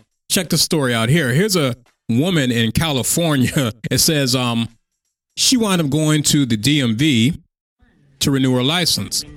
And you know when you go into these places now you have to wear a face mask. So this woman by the name of Leslie Pilgrim so she's waiting to get her license renewed, and and she finally gets up there. They get her to take a picture, but she's got her face mask on. It says the California resident said that she waited for the DMV employee behind the camera to let her know when it was the right time for her to take her mask off. She says, When I got up there, I got to the front of the line. I didn't take it off. I got in front of the backdrop to take my picture. I still didn't take it off. And the next thing that anybody said to me was looking to the camera and I heard a quick click and then I realized he had taken a picture with my mask on. The employee who snapped the photo realized their mistake and took another one with her face mask off. But of course, this is the way things work. Several days later, when she received her driver's license in the mail. The photo on the license was a picture of her wearing her gray face mask. So the people who put the photo on the driver's ID look like they would have been like, wait a minute. We can't send this out with a woman uh, wearing a face mask, but they did it. And she got it. So uh, here's a woman here. She went to a thrift store in Seattle to get a crochet kit. And when she opened it up, she discovered it had a kilo of cocaine in it. Said the woman immediately called the police who seized the suspicious package and later confirmed it contained one kilogram or 2.2 pounds of cocaine. Surprise, surprise. wow. Hey, Silent, do you remember we read a similar thing where um somebody had uh, bought Nintendo cartridges, those old the old school ones where you slide them into the thing and uh, they found uh, crack cocaine or something was hidden in the cartridge. According to this article, man, according to this article, that's not the first time it's happened. It says um it says a similar thing happened in Arizona when parents bought their child a toy glowworm at a thrift shop and they found a sandwich bag containing 5,000 pills of suspected fentanyl inside. Man, talk about a lick. Wow. 5,000 pills of fentanyl? I don't know. I might have had to keep that one there. And no, no, no, no. You, you call the police. They, they did the right thing. You call the police and let them come pick it up, and there you go. So apparently, this must be a thing where people are hiding stuff. And I know what happened. They probably hid it and forgot that they put it in there, or, or maybe that's kind of a transactional thing. Uh, you know, I left it in a crochet kit at the thrift store. Go pick it up. Because I mean, how many people? Who the hell is going to walk into a thrift store buying a crochet kit? You know, you're probably thinking I ain't nobody come come in here and buy one of these. Or what are the odds of somebody coming in and buying a damn crochet kit? You know. All right, we'll do one more. This happened in North Carolina. Shout out to all the people out there in North Carolina. Now, apparently, what went on here was it says um, firefighters reporting a call about a fire at a restaurant on Saturday night discovered that the smoke reported by the passerby wasn't a result of fire, but rather 10,000 chicken wings. The eatery staff was preparing for a Super Bowl order. It's a place called uh, place called Ronnie's Pizza out there in Clemmons, North Carolina. It says the motorist called the fire department after seeing a plume of smoke coming from the restaurant on February 6th. And they got a picture and they're showing uh, the smoke and all the um and the fire trucks and what have you. I mean, there is a lot of smoke coming up out of there. I probably would have thought the same thing riding past, but um. So it said while it looked bad when we got there, it turns out their hardworking staff were just preparing roughly 10,000 chicken wings for a Super Bowl Sunday. And you know, Silent, I'm thinking about this too. I rode past a, um, I was riding down, I believe it was uh, Jefferson. I, I think I was, it was either Jefferson or Des Plaines. I was riding down. They got a Buffalo chicken wing spot, and this was on Super Bowl Sunday. And I remember riding past, and I said, "Man, this show has a lot of cars going to get some damn chicken wings." But I remember a little bit later on that it was Super Bowl Sunday. I mean, there were so many cars I could barely get past, but then that's what it was. It was a Super Bowl Sunday. so, yeah, it's too bad we can't go out to North Carolina and check out Ronnie's Pizza.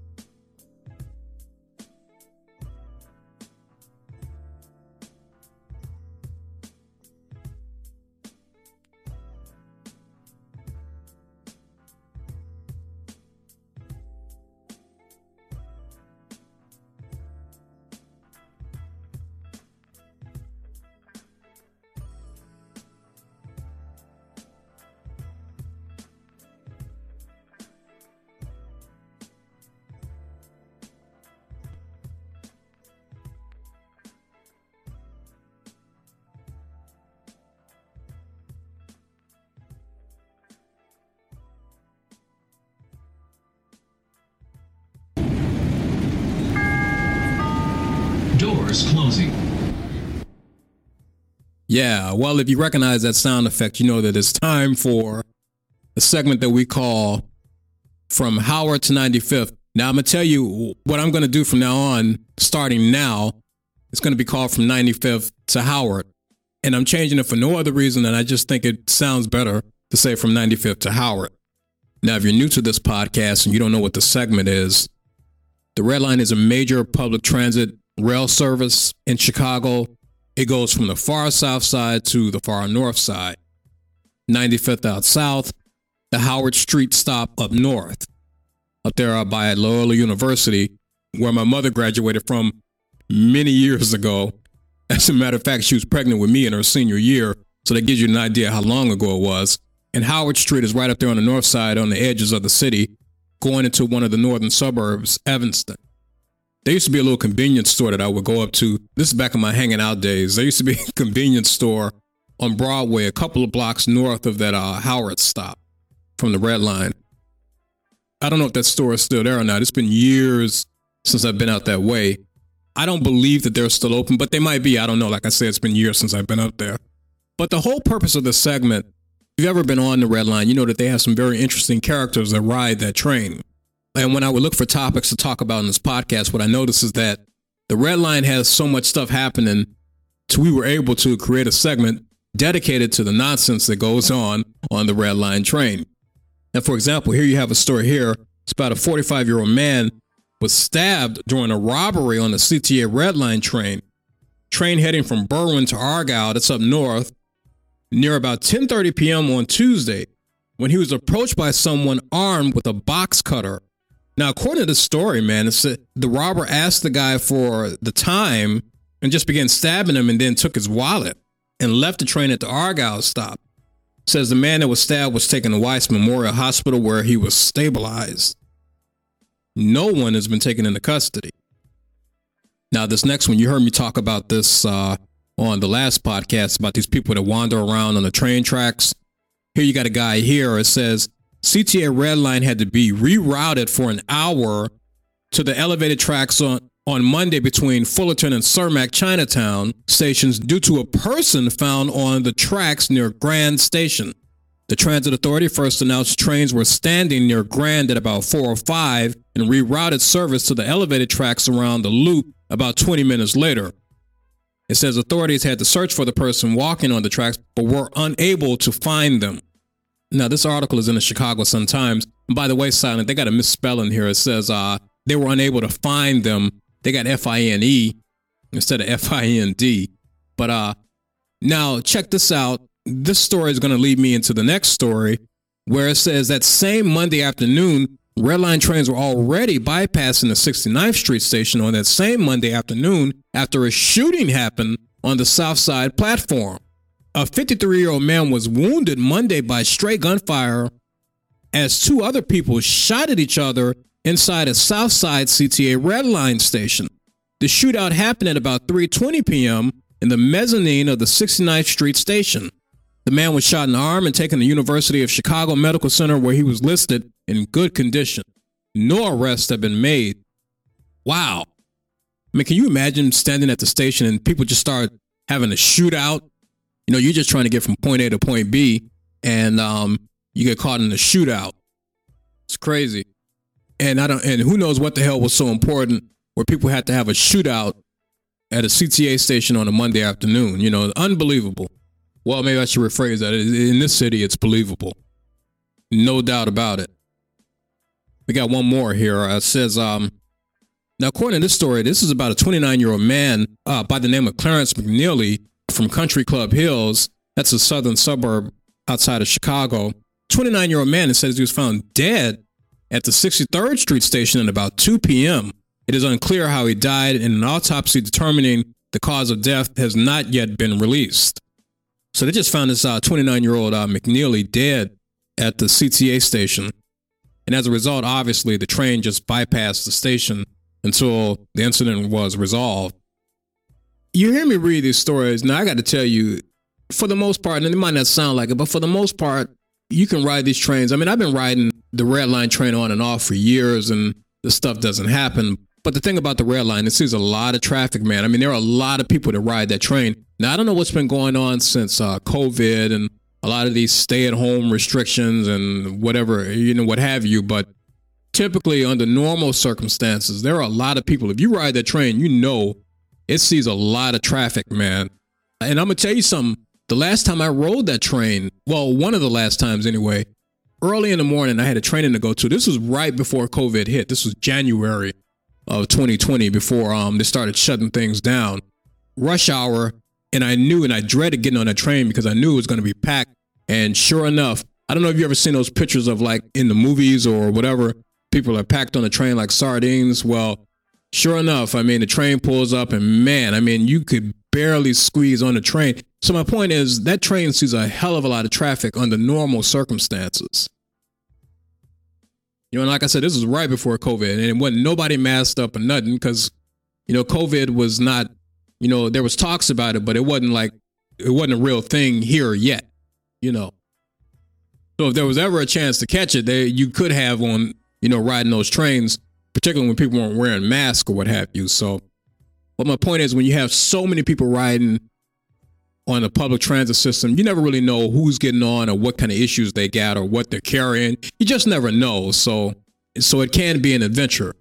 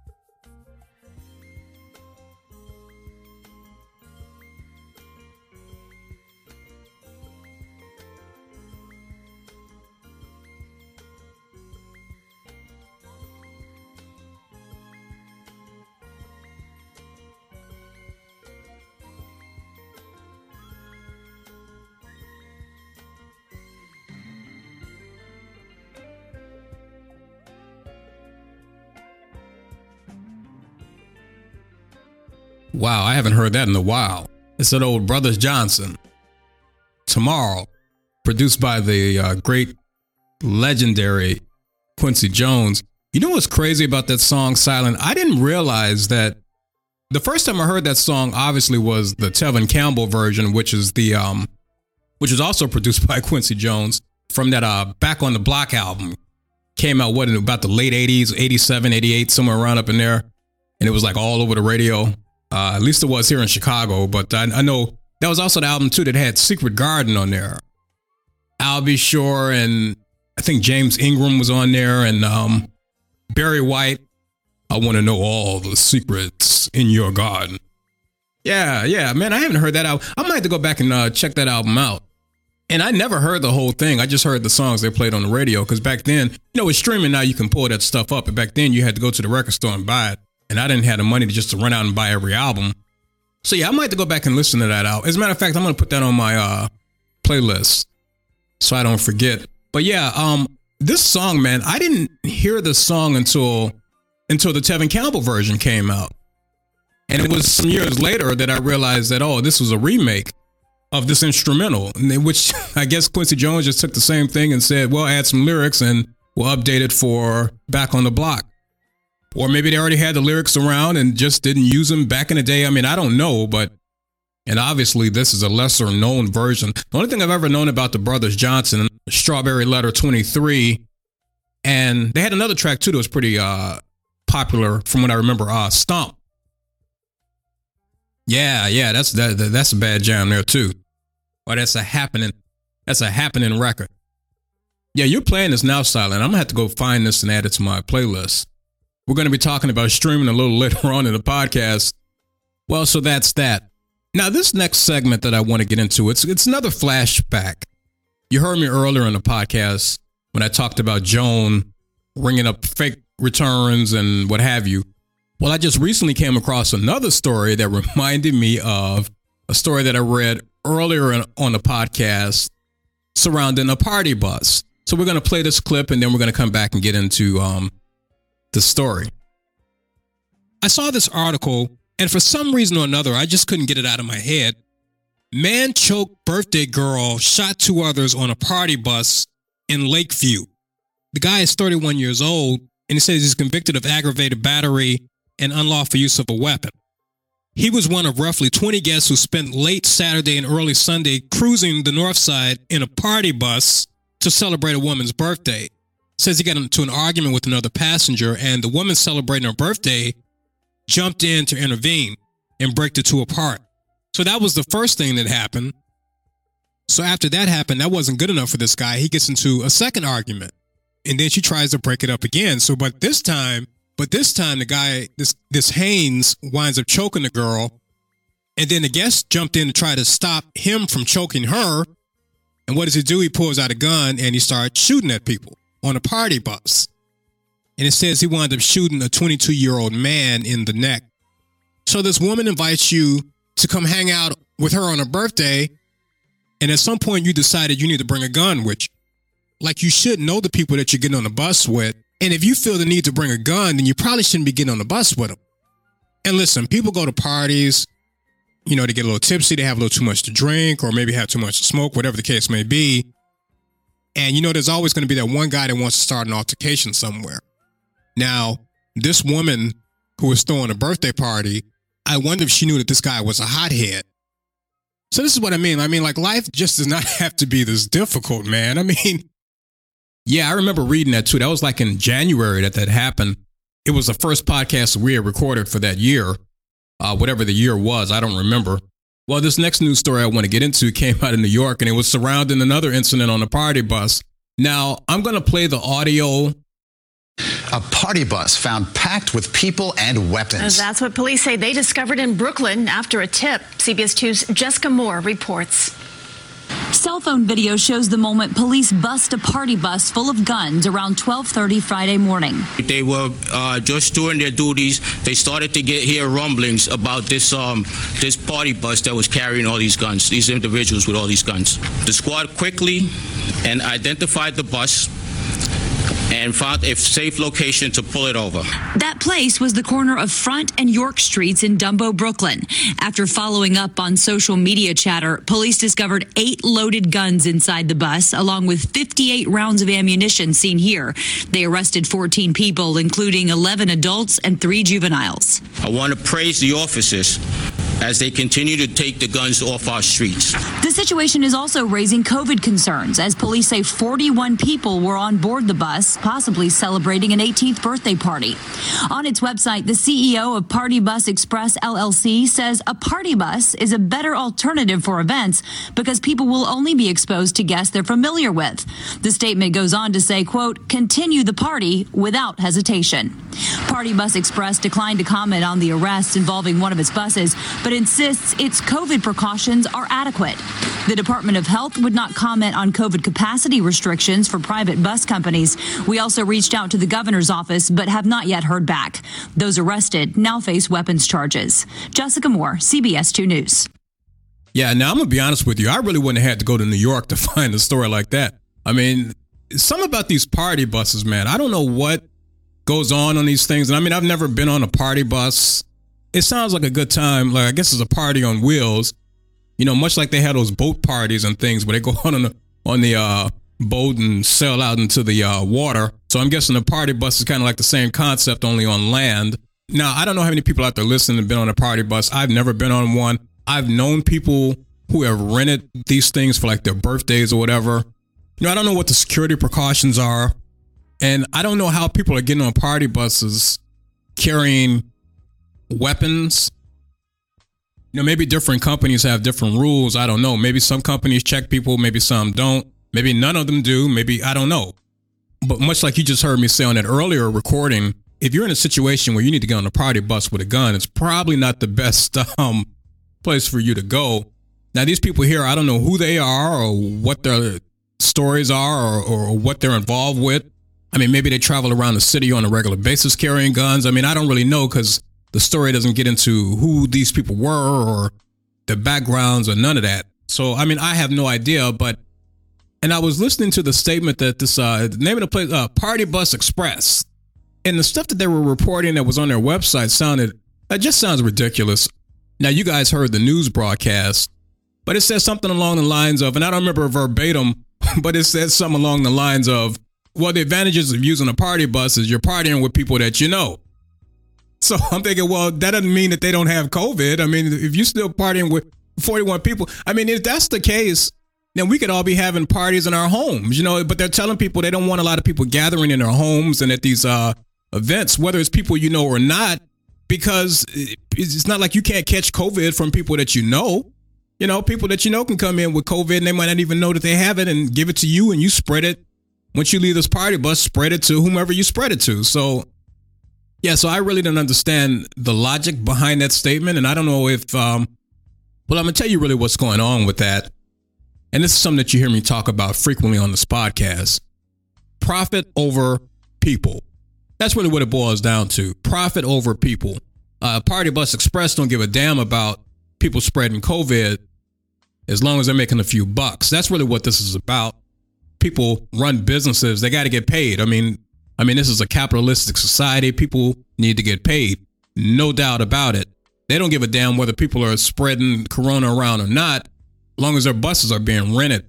Now, they said they took proper COVID precautions, but I mean, I don't know if I can really trust that. I mean, you got a bunch of people getting on the bus with weapons. Where, I mean, where are the proper precautions there, you know? What kind of security precautions are you taking? I mean, even when you go to the nightclubs, they don't just let people walk in with weapons because they don't want a shootout to happen just like you heard me talking about in the earlier podcast, especially when you got people partying, and I'm sure there's some substances involved. 41 people packed on the bus weapons. You know, how the hell is that safe? I was also scrolling down and reading some of the comments. One of these comments kind of stood out to me. Here's a guy here. This is one of these uh, what I call coded comments. The way De Blasio has it set up, the party bus operations will go to jail if they refuse service to certain people. So certain people is code word for black. I mean, no doubt about it. And then here's a person here, and she left a comment in response to him. She says, I'm black, and I agree as well. This city is turning into Chicago. I find myself afraid of my own people more than any other group, and it's sad. Well, and I'm not going to call these people's names, but I would tell her maybe she needs to go back and look at uh, one, the guy that made this comment. That's number one. And number two, maybe she needs to go back and look at the events that happened on January 6th between insurrectionists, these mass shootings, plots to kidnap governors, and no accountability being held. People sending pipe bombs and things through the mail. You know, she might want to rethink that statement, but whatever. I mean, you feel how you feel. But this whole thing about this city is turning into Chicago, listen, and I'm going to say this again. Y'all better start listening to me when I tell you stuff on this podcast for how many years now have I been telling people? I've been saying that you guys got to pay attention. Chicago has an issue with gun violence, no doubt about it. But people pay attention to what's been going on in this country. Violent crimes have been on the rise in a lot of major cities. And it's not just a Chicago problem. They're shooting people all over the country. There are way too many irresponsible people walking around carrying guns, too many angry people, too many people that have no respect for their fellow man, lack of civility. These are things that you hear me say on this podcast frequently. So this whole business about uh, Chicago, it's turning into Chicago. No, I mean, this is not just a Chicago problem. But see, the problem is everybody's been so focused on, oh, what's going on in Chicago and 400 people shot in a year and all this kind of mess. And no doubt about it. I mean, the numbers are high, but while you're focusing on Chicago, they're not paying attention to what's going on across the country. And then before you know it, you're talking about your city is turning into Chicago. Gun violence in America is symptoms of a bigger problem. And again, profit over people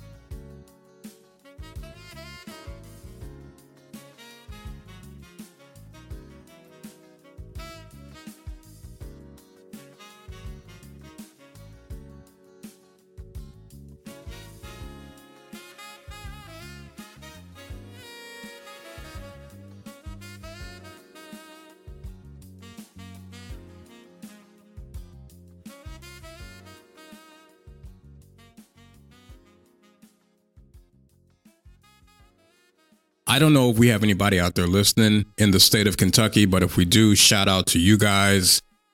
But I got to be honest with you, I, for the life of me, cannot figure out what in the world is the appeal to you guys with Mitch McConnell. I, I really don't understand it. And I only ask that because I'm here in Illinois. I don't know all of the local news that goes on in Kentucky. I see things every now and then, but I don't really know what goes on in the state of Kentucky overall.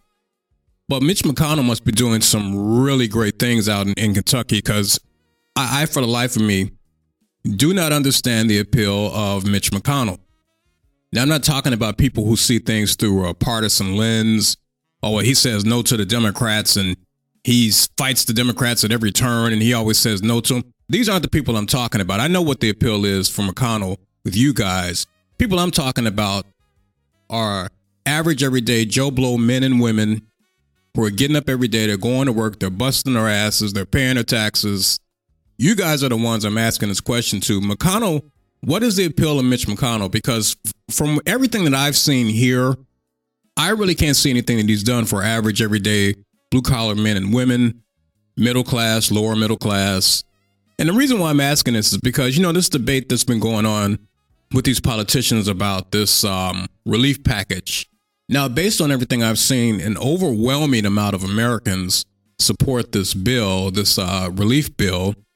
Anywhere from 76 to 80% of Americans support this bill. Now, last time I checked in this country, the majority wins. That's the whole point of a democracy, is where the majority wins. So I'm saying that to say that there really shouldn't be any debate amongst these politicians. If the American people, I always hear them talking about we're working for the American people, the American people this, the American people that. They're always talking about the American people, but I mean, 80% of Americans that support this bill, I mean, there's no debate about that. So if you if you're there for the American people, there should be no doubt that you need to pass this relief bill. What the hell is the debate about? But you got people like McConnell and others, and and and, and I hate to say this, but it always seems to fall when you're talking about doing things for the working class people in this country. These Republicans, for some reason, they never seem to be on board with it. They don't want to raise minimum wage. They don't want to pass the relief bill. And then if they do, they want to strip a whole bunch of things out of it. Why can't working class people catch a break from these politicians? I don't understand. I just really don't understand it. Now, McConnell, and the reason why I'm bringing this up is because I saw a quote from McConnell as it relates to this relief package. Now, by all indications, it's going to pass, regardless as to what McConnell thinks and a lot of these Republicans who uh, who seem to be voting against it.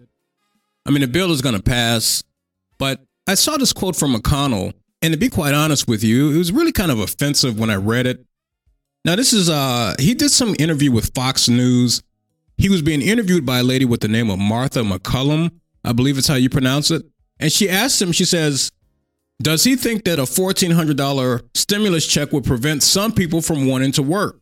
McConnell said that that was a concern that informed his position to oppose direct payments. He went on to say that there is a concern about making it more advantageous to stay home rather than to go back to work. Now, I don't know what you guys heard in that statement, but I'm going to tell you what I took from that.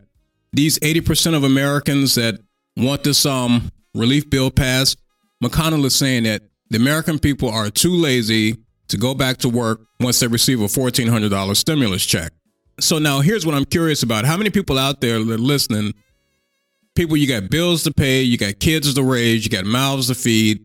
You get a $1,400 check in the mail. Now you're going to sit at home and chill. Oh, no need to go back to work. I got a $1,400 check. Now, I don't know about you guys, but I find that statement to be offensive. Hey, Mitch, most of the American people are hardworking individuals. We get up every day, we go to work, we bust our ass, we pay our taxes people are not going to sit at home just because they get a $1,400 check. And this also shows how disconnected a lot of these politicians are from the American people. They think that you get a little bit of stimulus, you're going to sit at home and be looking for handouts for the rest of your life. No, it doesn't work like that. People get out every day, they go to work, they bust their asses, they pay their taxes. What's wrong with throwing them a little lifeline every now and then? And by the way, these people live lavish off of our tax dollars as it is. So these people are getting all kinds of freebies off of our tax dollars. So when it comes time to give a little something back, they don't want to do it.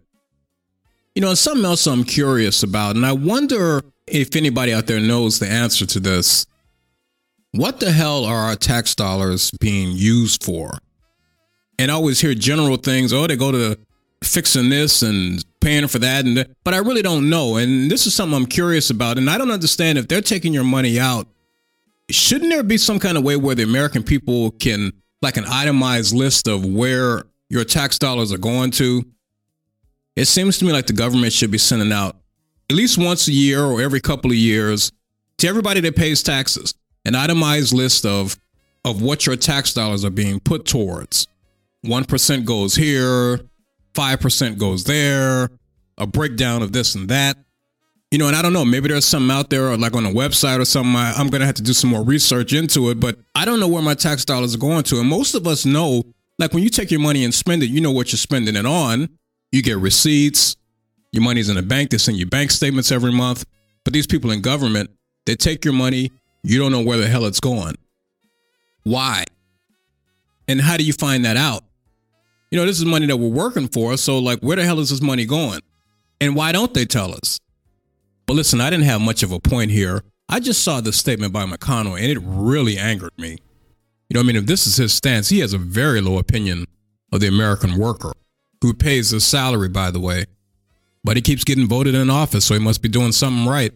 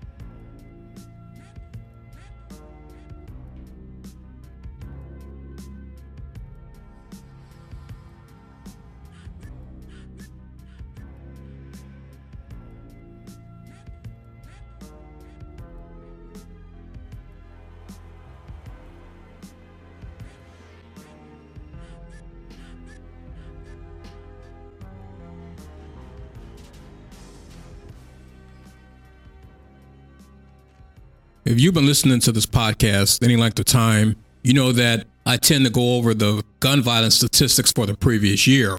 Now, it's not something that I do every year, but on occasion, first podcast of the year, we tend to just flash back and look at some of the numbers. Now, last time I checked, around about the end of December, we were sitting at about 750 some homicides.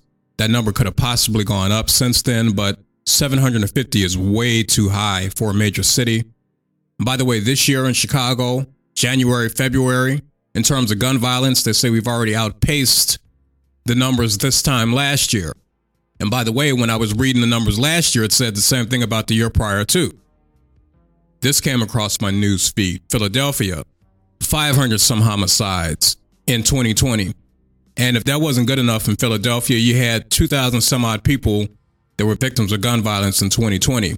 Those sound like Chicago statistics violence has been skyrocketing in this country. A few random stories have been coming across my news feed. This came out of Atlanta. People at the movie theater that are watching the movie, man and wife at the movie theater. Couple comes in behind them, they're making all kinds of noise while the movie's going on.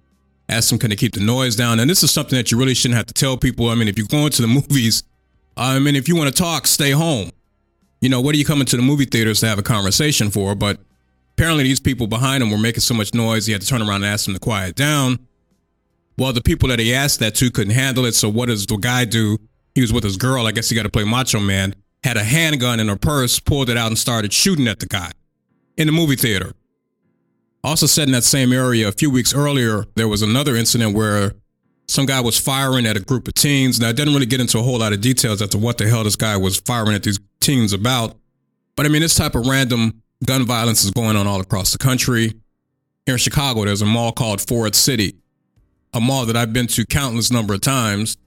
Used to catch the 79th Street bus, ride it all the way out to Ford City. Sometimes you're hanging with friends, you go and you hang out. Sometimes I'm going by myself. But you had an incident there recently where Foot Locker, a guy's in a Foot Locker, he gets into an altercation with somebody, they have some words. Next thing you know, gun is pulled out and shots are fired. One o'clock on a weekday afternoon. And by the way, these malls, Orland Square, it's a major mall out there in Orland Park, a suburb of Chicago, because they've had so many incidents as of late with um ruckus amongst teenagers. They're not allowing any teenagers in after 3 p.m. unless they're accompanied by an adult.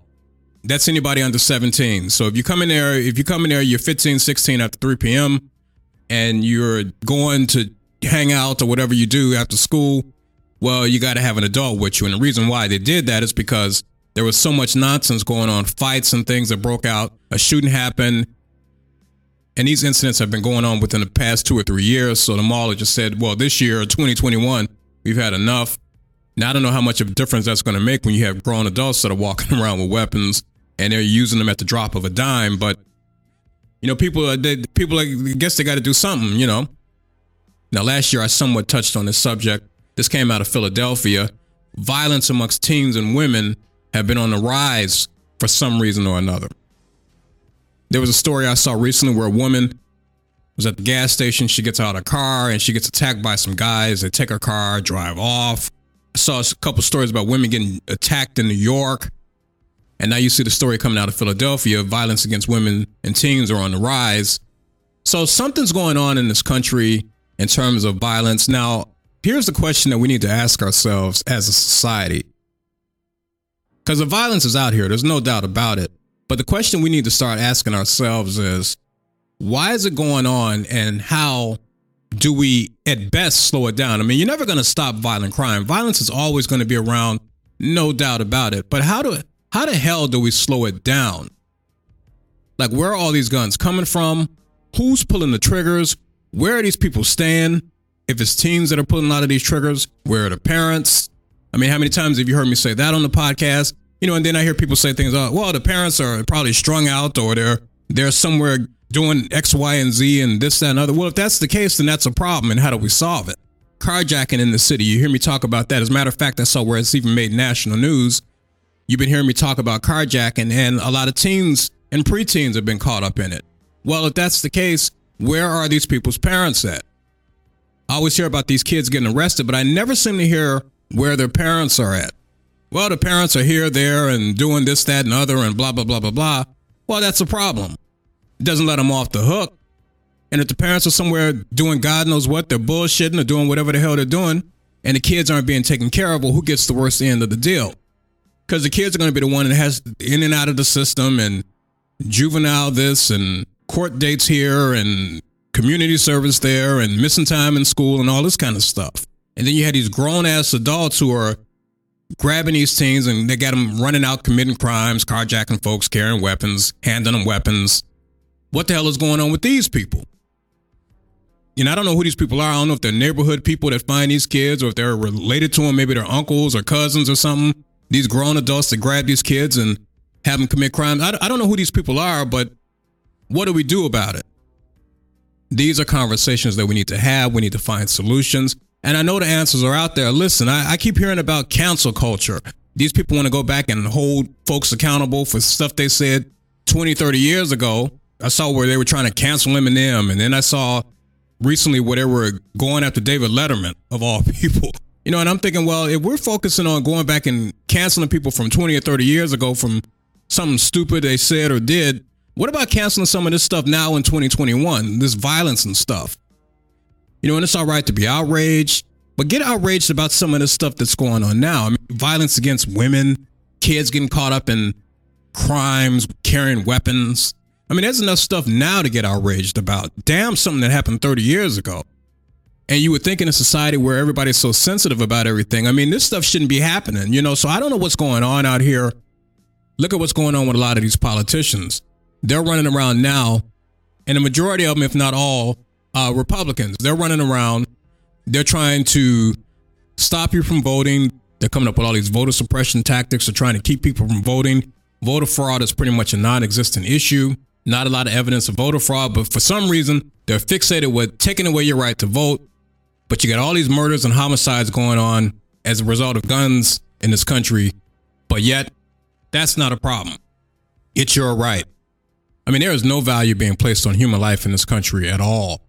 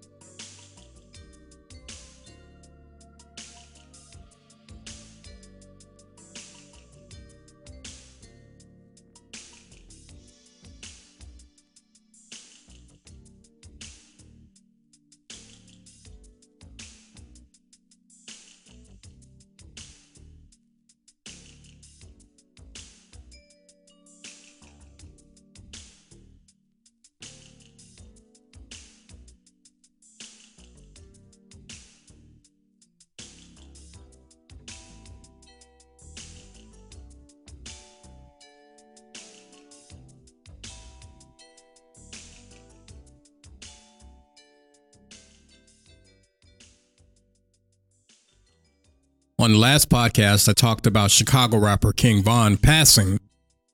But right before he was murdered, I believe it was the same week or it might have been the week before, if I'm not mistaken, he had dropped an album on a Friday. You know, back in the day, the albums used to come out on Tuesdays, but now, since streaming and record stores have since um, they're a distant memory, now albums drop on Fridays. Well, I believe his album came out the Friday before he was murdered, if I'm not mistaken. But I'm saying that to say that I wound up listening to it that Tuesday on my commute home. I mean, I'm listening to this thing about three or four songs in, and I'm noticing that, man, these are some really short songs.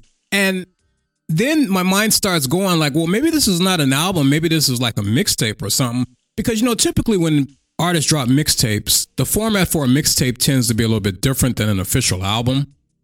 You know, uh, you have half songs and some things sound like unfinished ideas or people rapping over sample beats or singing, whatever the case may be. But typically, albums have always kind of followed a certain format. There's X amount of um, songs on an album. But back to this King Von album, when I was listening to it, I noticed that the songs were really short. And that's why I couldn't determine. I said, well, maybe this is like a mixtape or something. I really just didn't know. Now, lately, I haven't really listened to a whole lot of newer music. And not so much because I don't have an interest in it. It's just that um I'm just at the point in my life now where I've heard tons and tons of music. So there's a lot of music that I've grown up listening to and I'm just more familiar with. And instead of trying to get into something new, it's just a lot easier for me to put on stuff that I'm familiar with listening to, particularly when I'm driving in my car and I'm trying to catch a certain vibe. It's easier for me to put on music that I'm more familiar with because I know I know what I'm getting. You know, there are still some new artists that I do check for. Like if I know they're dropping a new album, uh, I'm to make sure I make it a point to listen to it. And King Von is one of them. Durk is one of them as well. And then, of course, a few weeks after Durk dropped his album, and I wound up checking that out. And then I noticed the same thing again, whereas I was listening to this album and the songs were really short. Like the first couple of songs clocked into like two minutes long or something or the other, you know?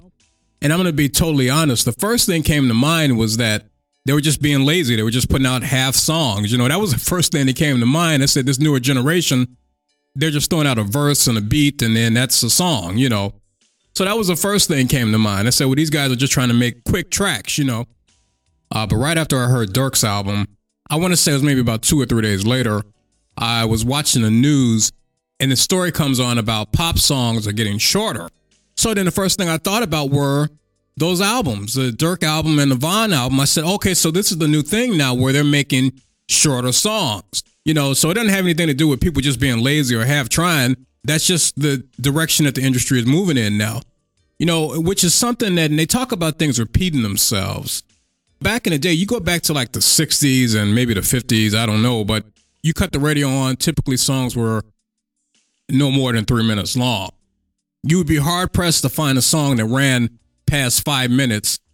As a matter of fact, when the Doors came out with that song, Light My Fire, and it ran pretty long, it was kind of like a big deal. You know, I don't I don't remember how long the song clocked in at, but it was uh it was definitely longer than three minutes. And there was all this debate about whether radio stations were going to play it or not because it was too long and it just broke away from the traditional format, you know. And it, it was like a big deal, but that was kind of like a precursor to things to come because since then, I mean, songs have been, you got some artists that have put out songs 10, 15 minutes long, especially during the disco era, you know, when songs were just really running long to keep people out on the dance floor. You, you know what I mean? You might pick up an album and it might have like four songs on it, but each song is probably like 20 minutes long. Isaac Hayes was good for that, putting out these really long songs. Like, uh, wasn't like by the time I get to Phoenix, wasn't that like um almost 18 minutes long or something or the other? Yeah, I mean, I know it ran pretty long. Yeah, as a matter of fact, I, I pulled it up on my streaming service. Yeah, Hot Buttered Soul came out in 69. The whole album consists of four songs. Walk On By, which is 12 minutes long. Then you got hyperbolic, syllabolic. So uh, you figure out how to pronounce it. I can't pronounce it. I never could pronounce that track. I never could pronounce it, but um, which is actually a pretty good track, and it runs close to 10 minutes. You know, the first time I ever heard that um song was through a sample. It was uh, Ice Cube on that um Kill at Will album. Another track called One Woman, five minutes and nine seconds. And then, of course, by the time I get to Phoenix, which is almost like 20 minutes long, 1844, 18 minutes and 44 seconds. After I saw that story on the news broadcast, I decided to go back and do some more research, and I came across an article that talks about that same thing. Uh, as a matter of fact, came across a couple of articles. Now, this is the most recent one I came across. Pop songs will get shorter in the future because the attention span of young people has dropped by 33% since 2000. Pop songs will get shorter on average by the end of the decade because of faltering attention spans and skipping culture on streaming services, experts say. Attention spans for music fans has dropped from 12 seconds to 8 seconds since the year 2000, according to research. And because of that, it says that musicians, it's ever more important for musicians to draw listeners in early and keep their overall length of a track short and loud and load choruses up front. Now, according to this research, it says by the end of the decade, it is predicted that the average song will be a maximum of two minutes putting the old three minute pop song cliche to rest. And they're blaming a lot of this too on streaming services. It says because of streaming services like Spotify, Apple Music, it has never been easier for music fans to skip to the next track. And because of this, it's causing a headache for artists to keep users' attention for long enough, making the wider music industry super competitive. By 2030, this market will manifest itself as short, catchy songs with early choruses, meaning subtle ballads and brooding instrumentals, could be left behind in the streaming race. So, in other words, some of these ballads that drag on. But I got to tell you something, to be honest with you, I've never really been a big fan of these ballads that just drag on and on and on and on. And if you know anything about 70s soul music, you know that those tracks dragged on and on and on. Uh, one song that always comes to mind that I love, but I can never get past the first three to four minutes of it uh, Stairway to Heaven by the O'Jays. And it's an incredible record, but man, I'm telling you, after the first, uh, after the first maybe what three to four minutes, it's kind of like okay, I get the point already.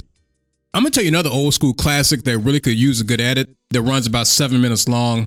Uh, Stevie Wonder, the track "As," not "Ass," but "As," A-S, not A-S-S. That track runs on about seven minutes long, but it's just so repetitive towards the end. It's like, man, I could use a good fade at about maybe four or five minutes. But I'm serious, man. Some of these songs drag on and on and on and on, you know. So I don't know if this is something that's exclusive to this generation, Because I felt like that back in the day. But I guess the difference is we didn't have streaming back then. I mean, you just, whatever the album was, I mean, that's what it was, you know. Once you bought the album, I mean, you had it. it wasn't a thing where you could, you got a chance to, well, if you don't like it, I could skip it. Or if it ran on too long. Once you paid your 10 bucks or whatever the hell it cost to buy an album, the, the artists made their money up front. So this was never really an issue. What they're calling the skipping culture. This article also has given a couple of examples of albums. It says Drake and Kanye West's last two albums. Drake's average song length is 11% shorter on his most recent Scorpion than that of his previous album, Views. Kanye West followed the same pattern with his 2016 album, The Life of Pablo. The album has eight tracks with each running less than three minutes long. And not only are they talking about short attention spans, another thing they're pointing to also, it says services like Spotify and Apple Music are responsible for 80% of the music industry's overall revenue. And what you have going on with these uh, Apple Musics and these Spotify's, Tidal, and all the rest of them, they operate on a pay per play basis. The low streaming music layout have caused song lengths to decrease. Spotify pays major artists between anywhere from four to eight cents per stream. This gives an artist the incentive to create shorter tracks. So I'm gonna tell you, I'm gonna take a couple of things from that last point. Maybe these artists are saying, well, listen, we're only getting about four cents per track. And, and four cents is usually the, the standard. Now, these big names like these Drakes and Kanye's and Beyonce, they they might be getting about eight cents per stream. But I'm wondering if what they're saying here is that a lot of these artists, since they're not really making a whole lot of money off of um streaming, why should they be putting out these long ass songs when they're only getting like four cents a stream? That's number one. And number two, when you're talking about these people getting paid from a streaming service, you have to stream their song longer than 30 seconds. So, like if you click on a song and you only play the first maybe 10 to 15 seconds, well, the artist is not going to get paid. But if you play it for about a minute or so, then yeah, they're going to receive those royalties. So, also, what I'm taking from this in terms of why they're trying to make quick, catchy songs to keep you from turning away past the first 30 seconds so they can get paid. But either way, all of it boils down to shorter songs. You know, and I don't know how like a younger generation views this. I don't know if they care or not. To me, I mean, I've got enough music in my arsenal to where it, it really wouldn't make a difference anyway. But uh, I just thought it was something that was kind of interesting in terms of what's going on with a lot of the newer music now that's out.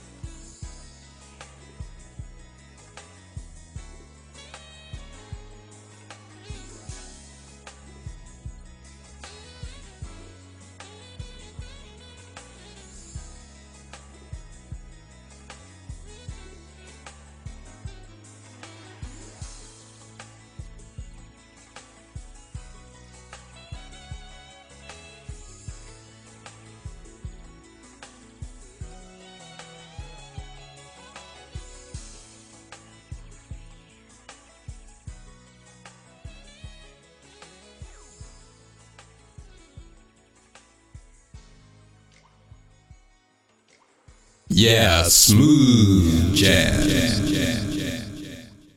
You know, when we come up here to record this podcast, we record it and it's kind of a makeshift studio. And um, I don't know what it is with the people over us, but they are making a lot of noise up there, man. I mean, it. I mean, we've been up here for about a good four, maybe five hours, and the knocking and bumping that has been going on. I mean, and it's, it is excessive too. Boom, boom, boom, bam, bam, bam, bam, bam, bam you hear stuff dragging across the floor, and people say it sounds like people are jumping up and down. And so say, well, they must have kids or something up there.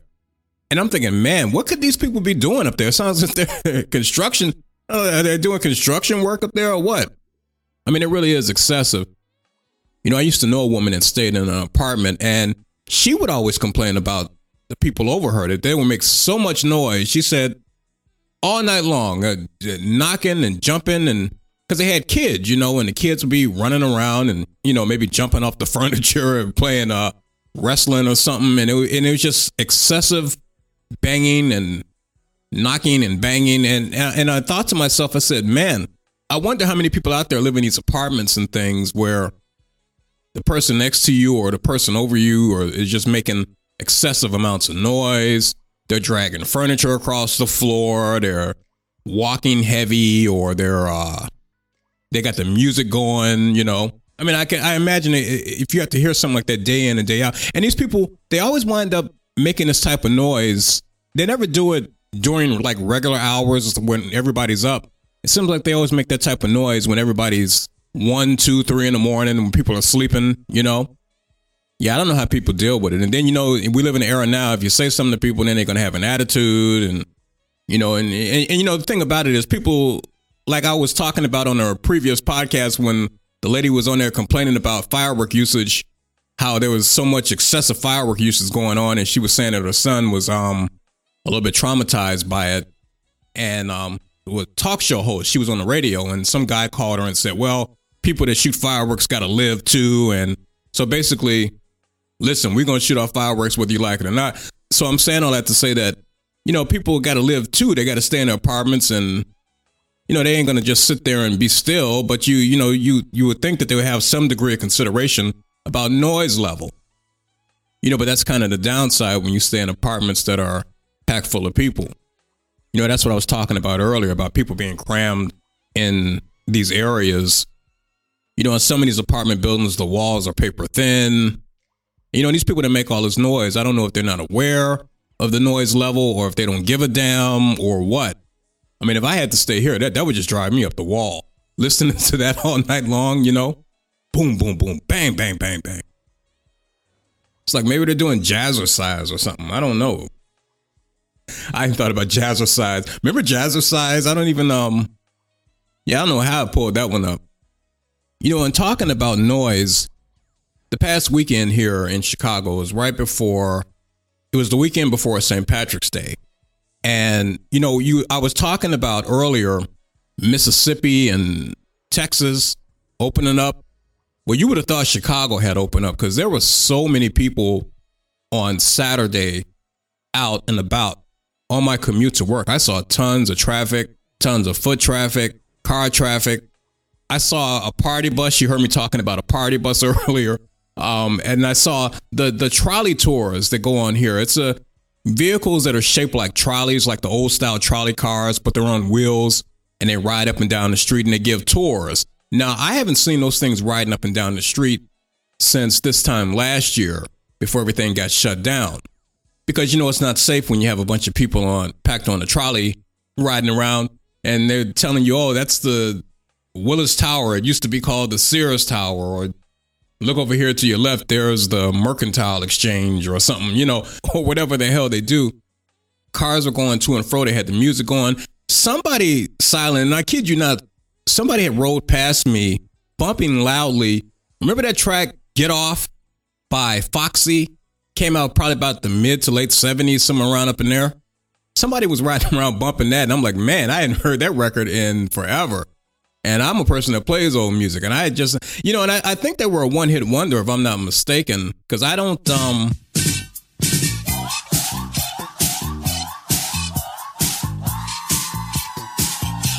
yeah, as far as I know, they were a one hit wonder. You know, it was crazy about that song.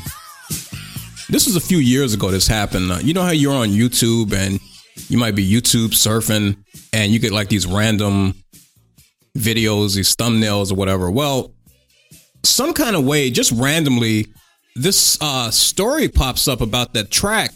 Uh, the guy, I guess it was the lead singer of the group Foxy. I mean, it was the weirdest thing. It just randomly popped up on my phone. Uh, I don't even know what made me watch it. It was only like a two or three minute clip. and it was the guy that was the lead singer. I don't know the guy's name. For some reason or another, this thing pops up on my uh, YouTube feed, and the guy is telling the story about this particular song, uh, this this uh, "Get Off" by Foxy, and he's telling he's telling the story about how they used to play the club. This is before they became famous.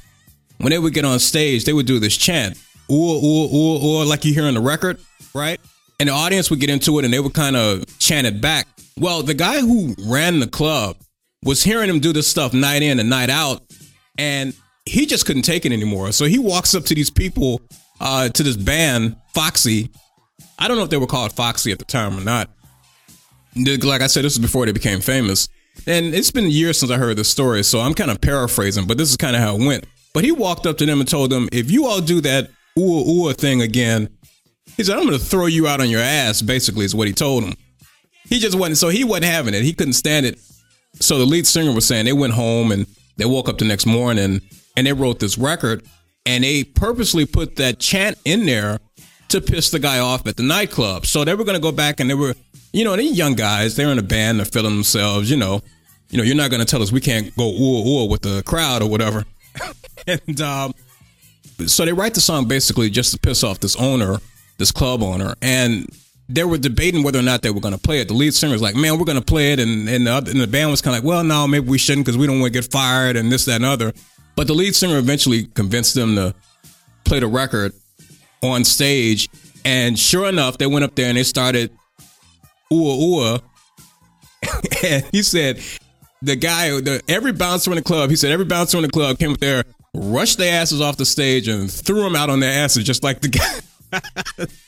So they got fired and they basically had to pack up and head back to uh, whatever. I don't remember what city they were from, but they had to pack up and head back to whatever city they were from. And uh, they wound up finishing the album and they put the song on there. And they, I guess they knew a, they had a manager or something and played them this record. And some kind of way they wound up getting put on the radio. And within six weeks or so, said it was the number one record in the country. So just goes to show you how things work. But I don't know, um, I don't know much about Foxy at all. As a matter of fact, that's the first time I ever heard that story. Uh, the song I remember hearing back in the day, and you you hear it every now and then on the old school stations. But uh, as far as I know, this was the only hit they ever really had. But I could be wrong about that. I don't know for sure. You know, listen, I don't know why the hell I get so interested in these little tidbits of information that nobody else in the world gives a damn about information on songs that are 40, 50 some years old, you know. But I don't know, man. I just get a kick out of learning these little uh, stories and, you know, and how people write songs and the inspiration behind certain things. And because a lot of times you hear these songs and things being played on the radio throughout the years, and you don't really know much about them. And most people don't give a damn anyway. But I don't know. Like I said, for me, it's just something that I always um, seem to be interested in. Well, anyway, we've come to the end of another podcast. Yeah, there's our track. Love will find a way. Lionel Richie. Now you got a younger generation. They know Lionel Richie from American Idol, but I think that's his show. And isn't that the show he's on, American Idol? Yeah, which is a show I've never watched, by the way. But uh, yeah, a lot of people. This is Lionel Richie from American Idol for the younger crowd that might not know that. That's his record. You know, we were talking about streaming earlier, man. I don't know if a lot of these artists, when they're getting their royalties and things, I don't know if they give like the breakdown or the geographic area where some of the tracks are being streamed at. But um, if Lionel Richie's somewhere and he's looking at the streams for this record, and he's probably wondering, man, why is this so high in Chicago? It's probably us playing it because uh, me in particular, because I play this record a lot, no doubt about it. With all that being said, we've come to the end of another episode podcast 42, another one in the books. Now, I'm going to caution people COVID, we're not out the woods yet. I mean, I see a lot of people out here, they act like COVID is a thing of the past. So just be careful when you're out. Keep yourself safe, keep your family safe.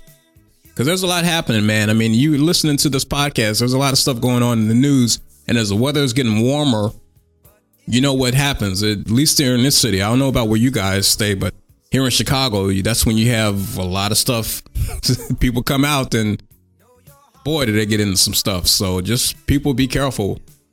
Be careful. And um, like you always hear me say at the end of every podcast, if you go somewhere and the vibe don't feel right, leave.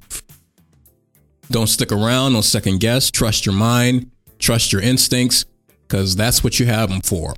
Live to fight another day. And I'll also say this too stay away from idiots, because an idiot can get you in a lot of trouble. Even if you don't believe me, hang around an idiot and see what happens.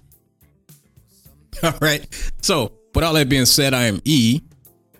And for the silent DJ, this has been the Chicago Grown Folk Podcast. And we are out. hard this life you're living? Does the world seem so unkind? Don't you worry, love will find a way. Some say we've lost our way. Some say the world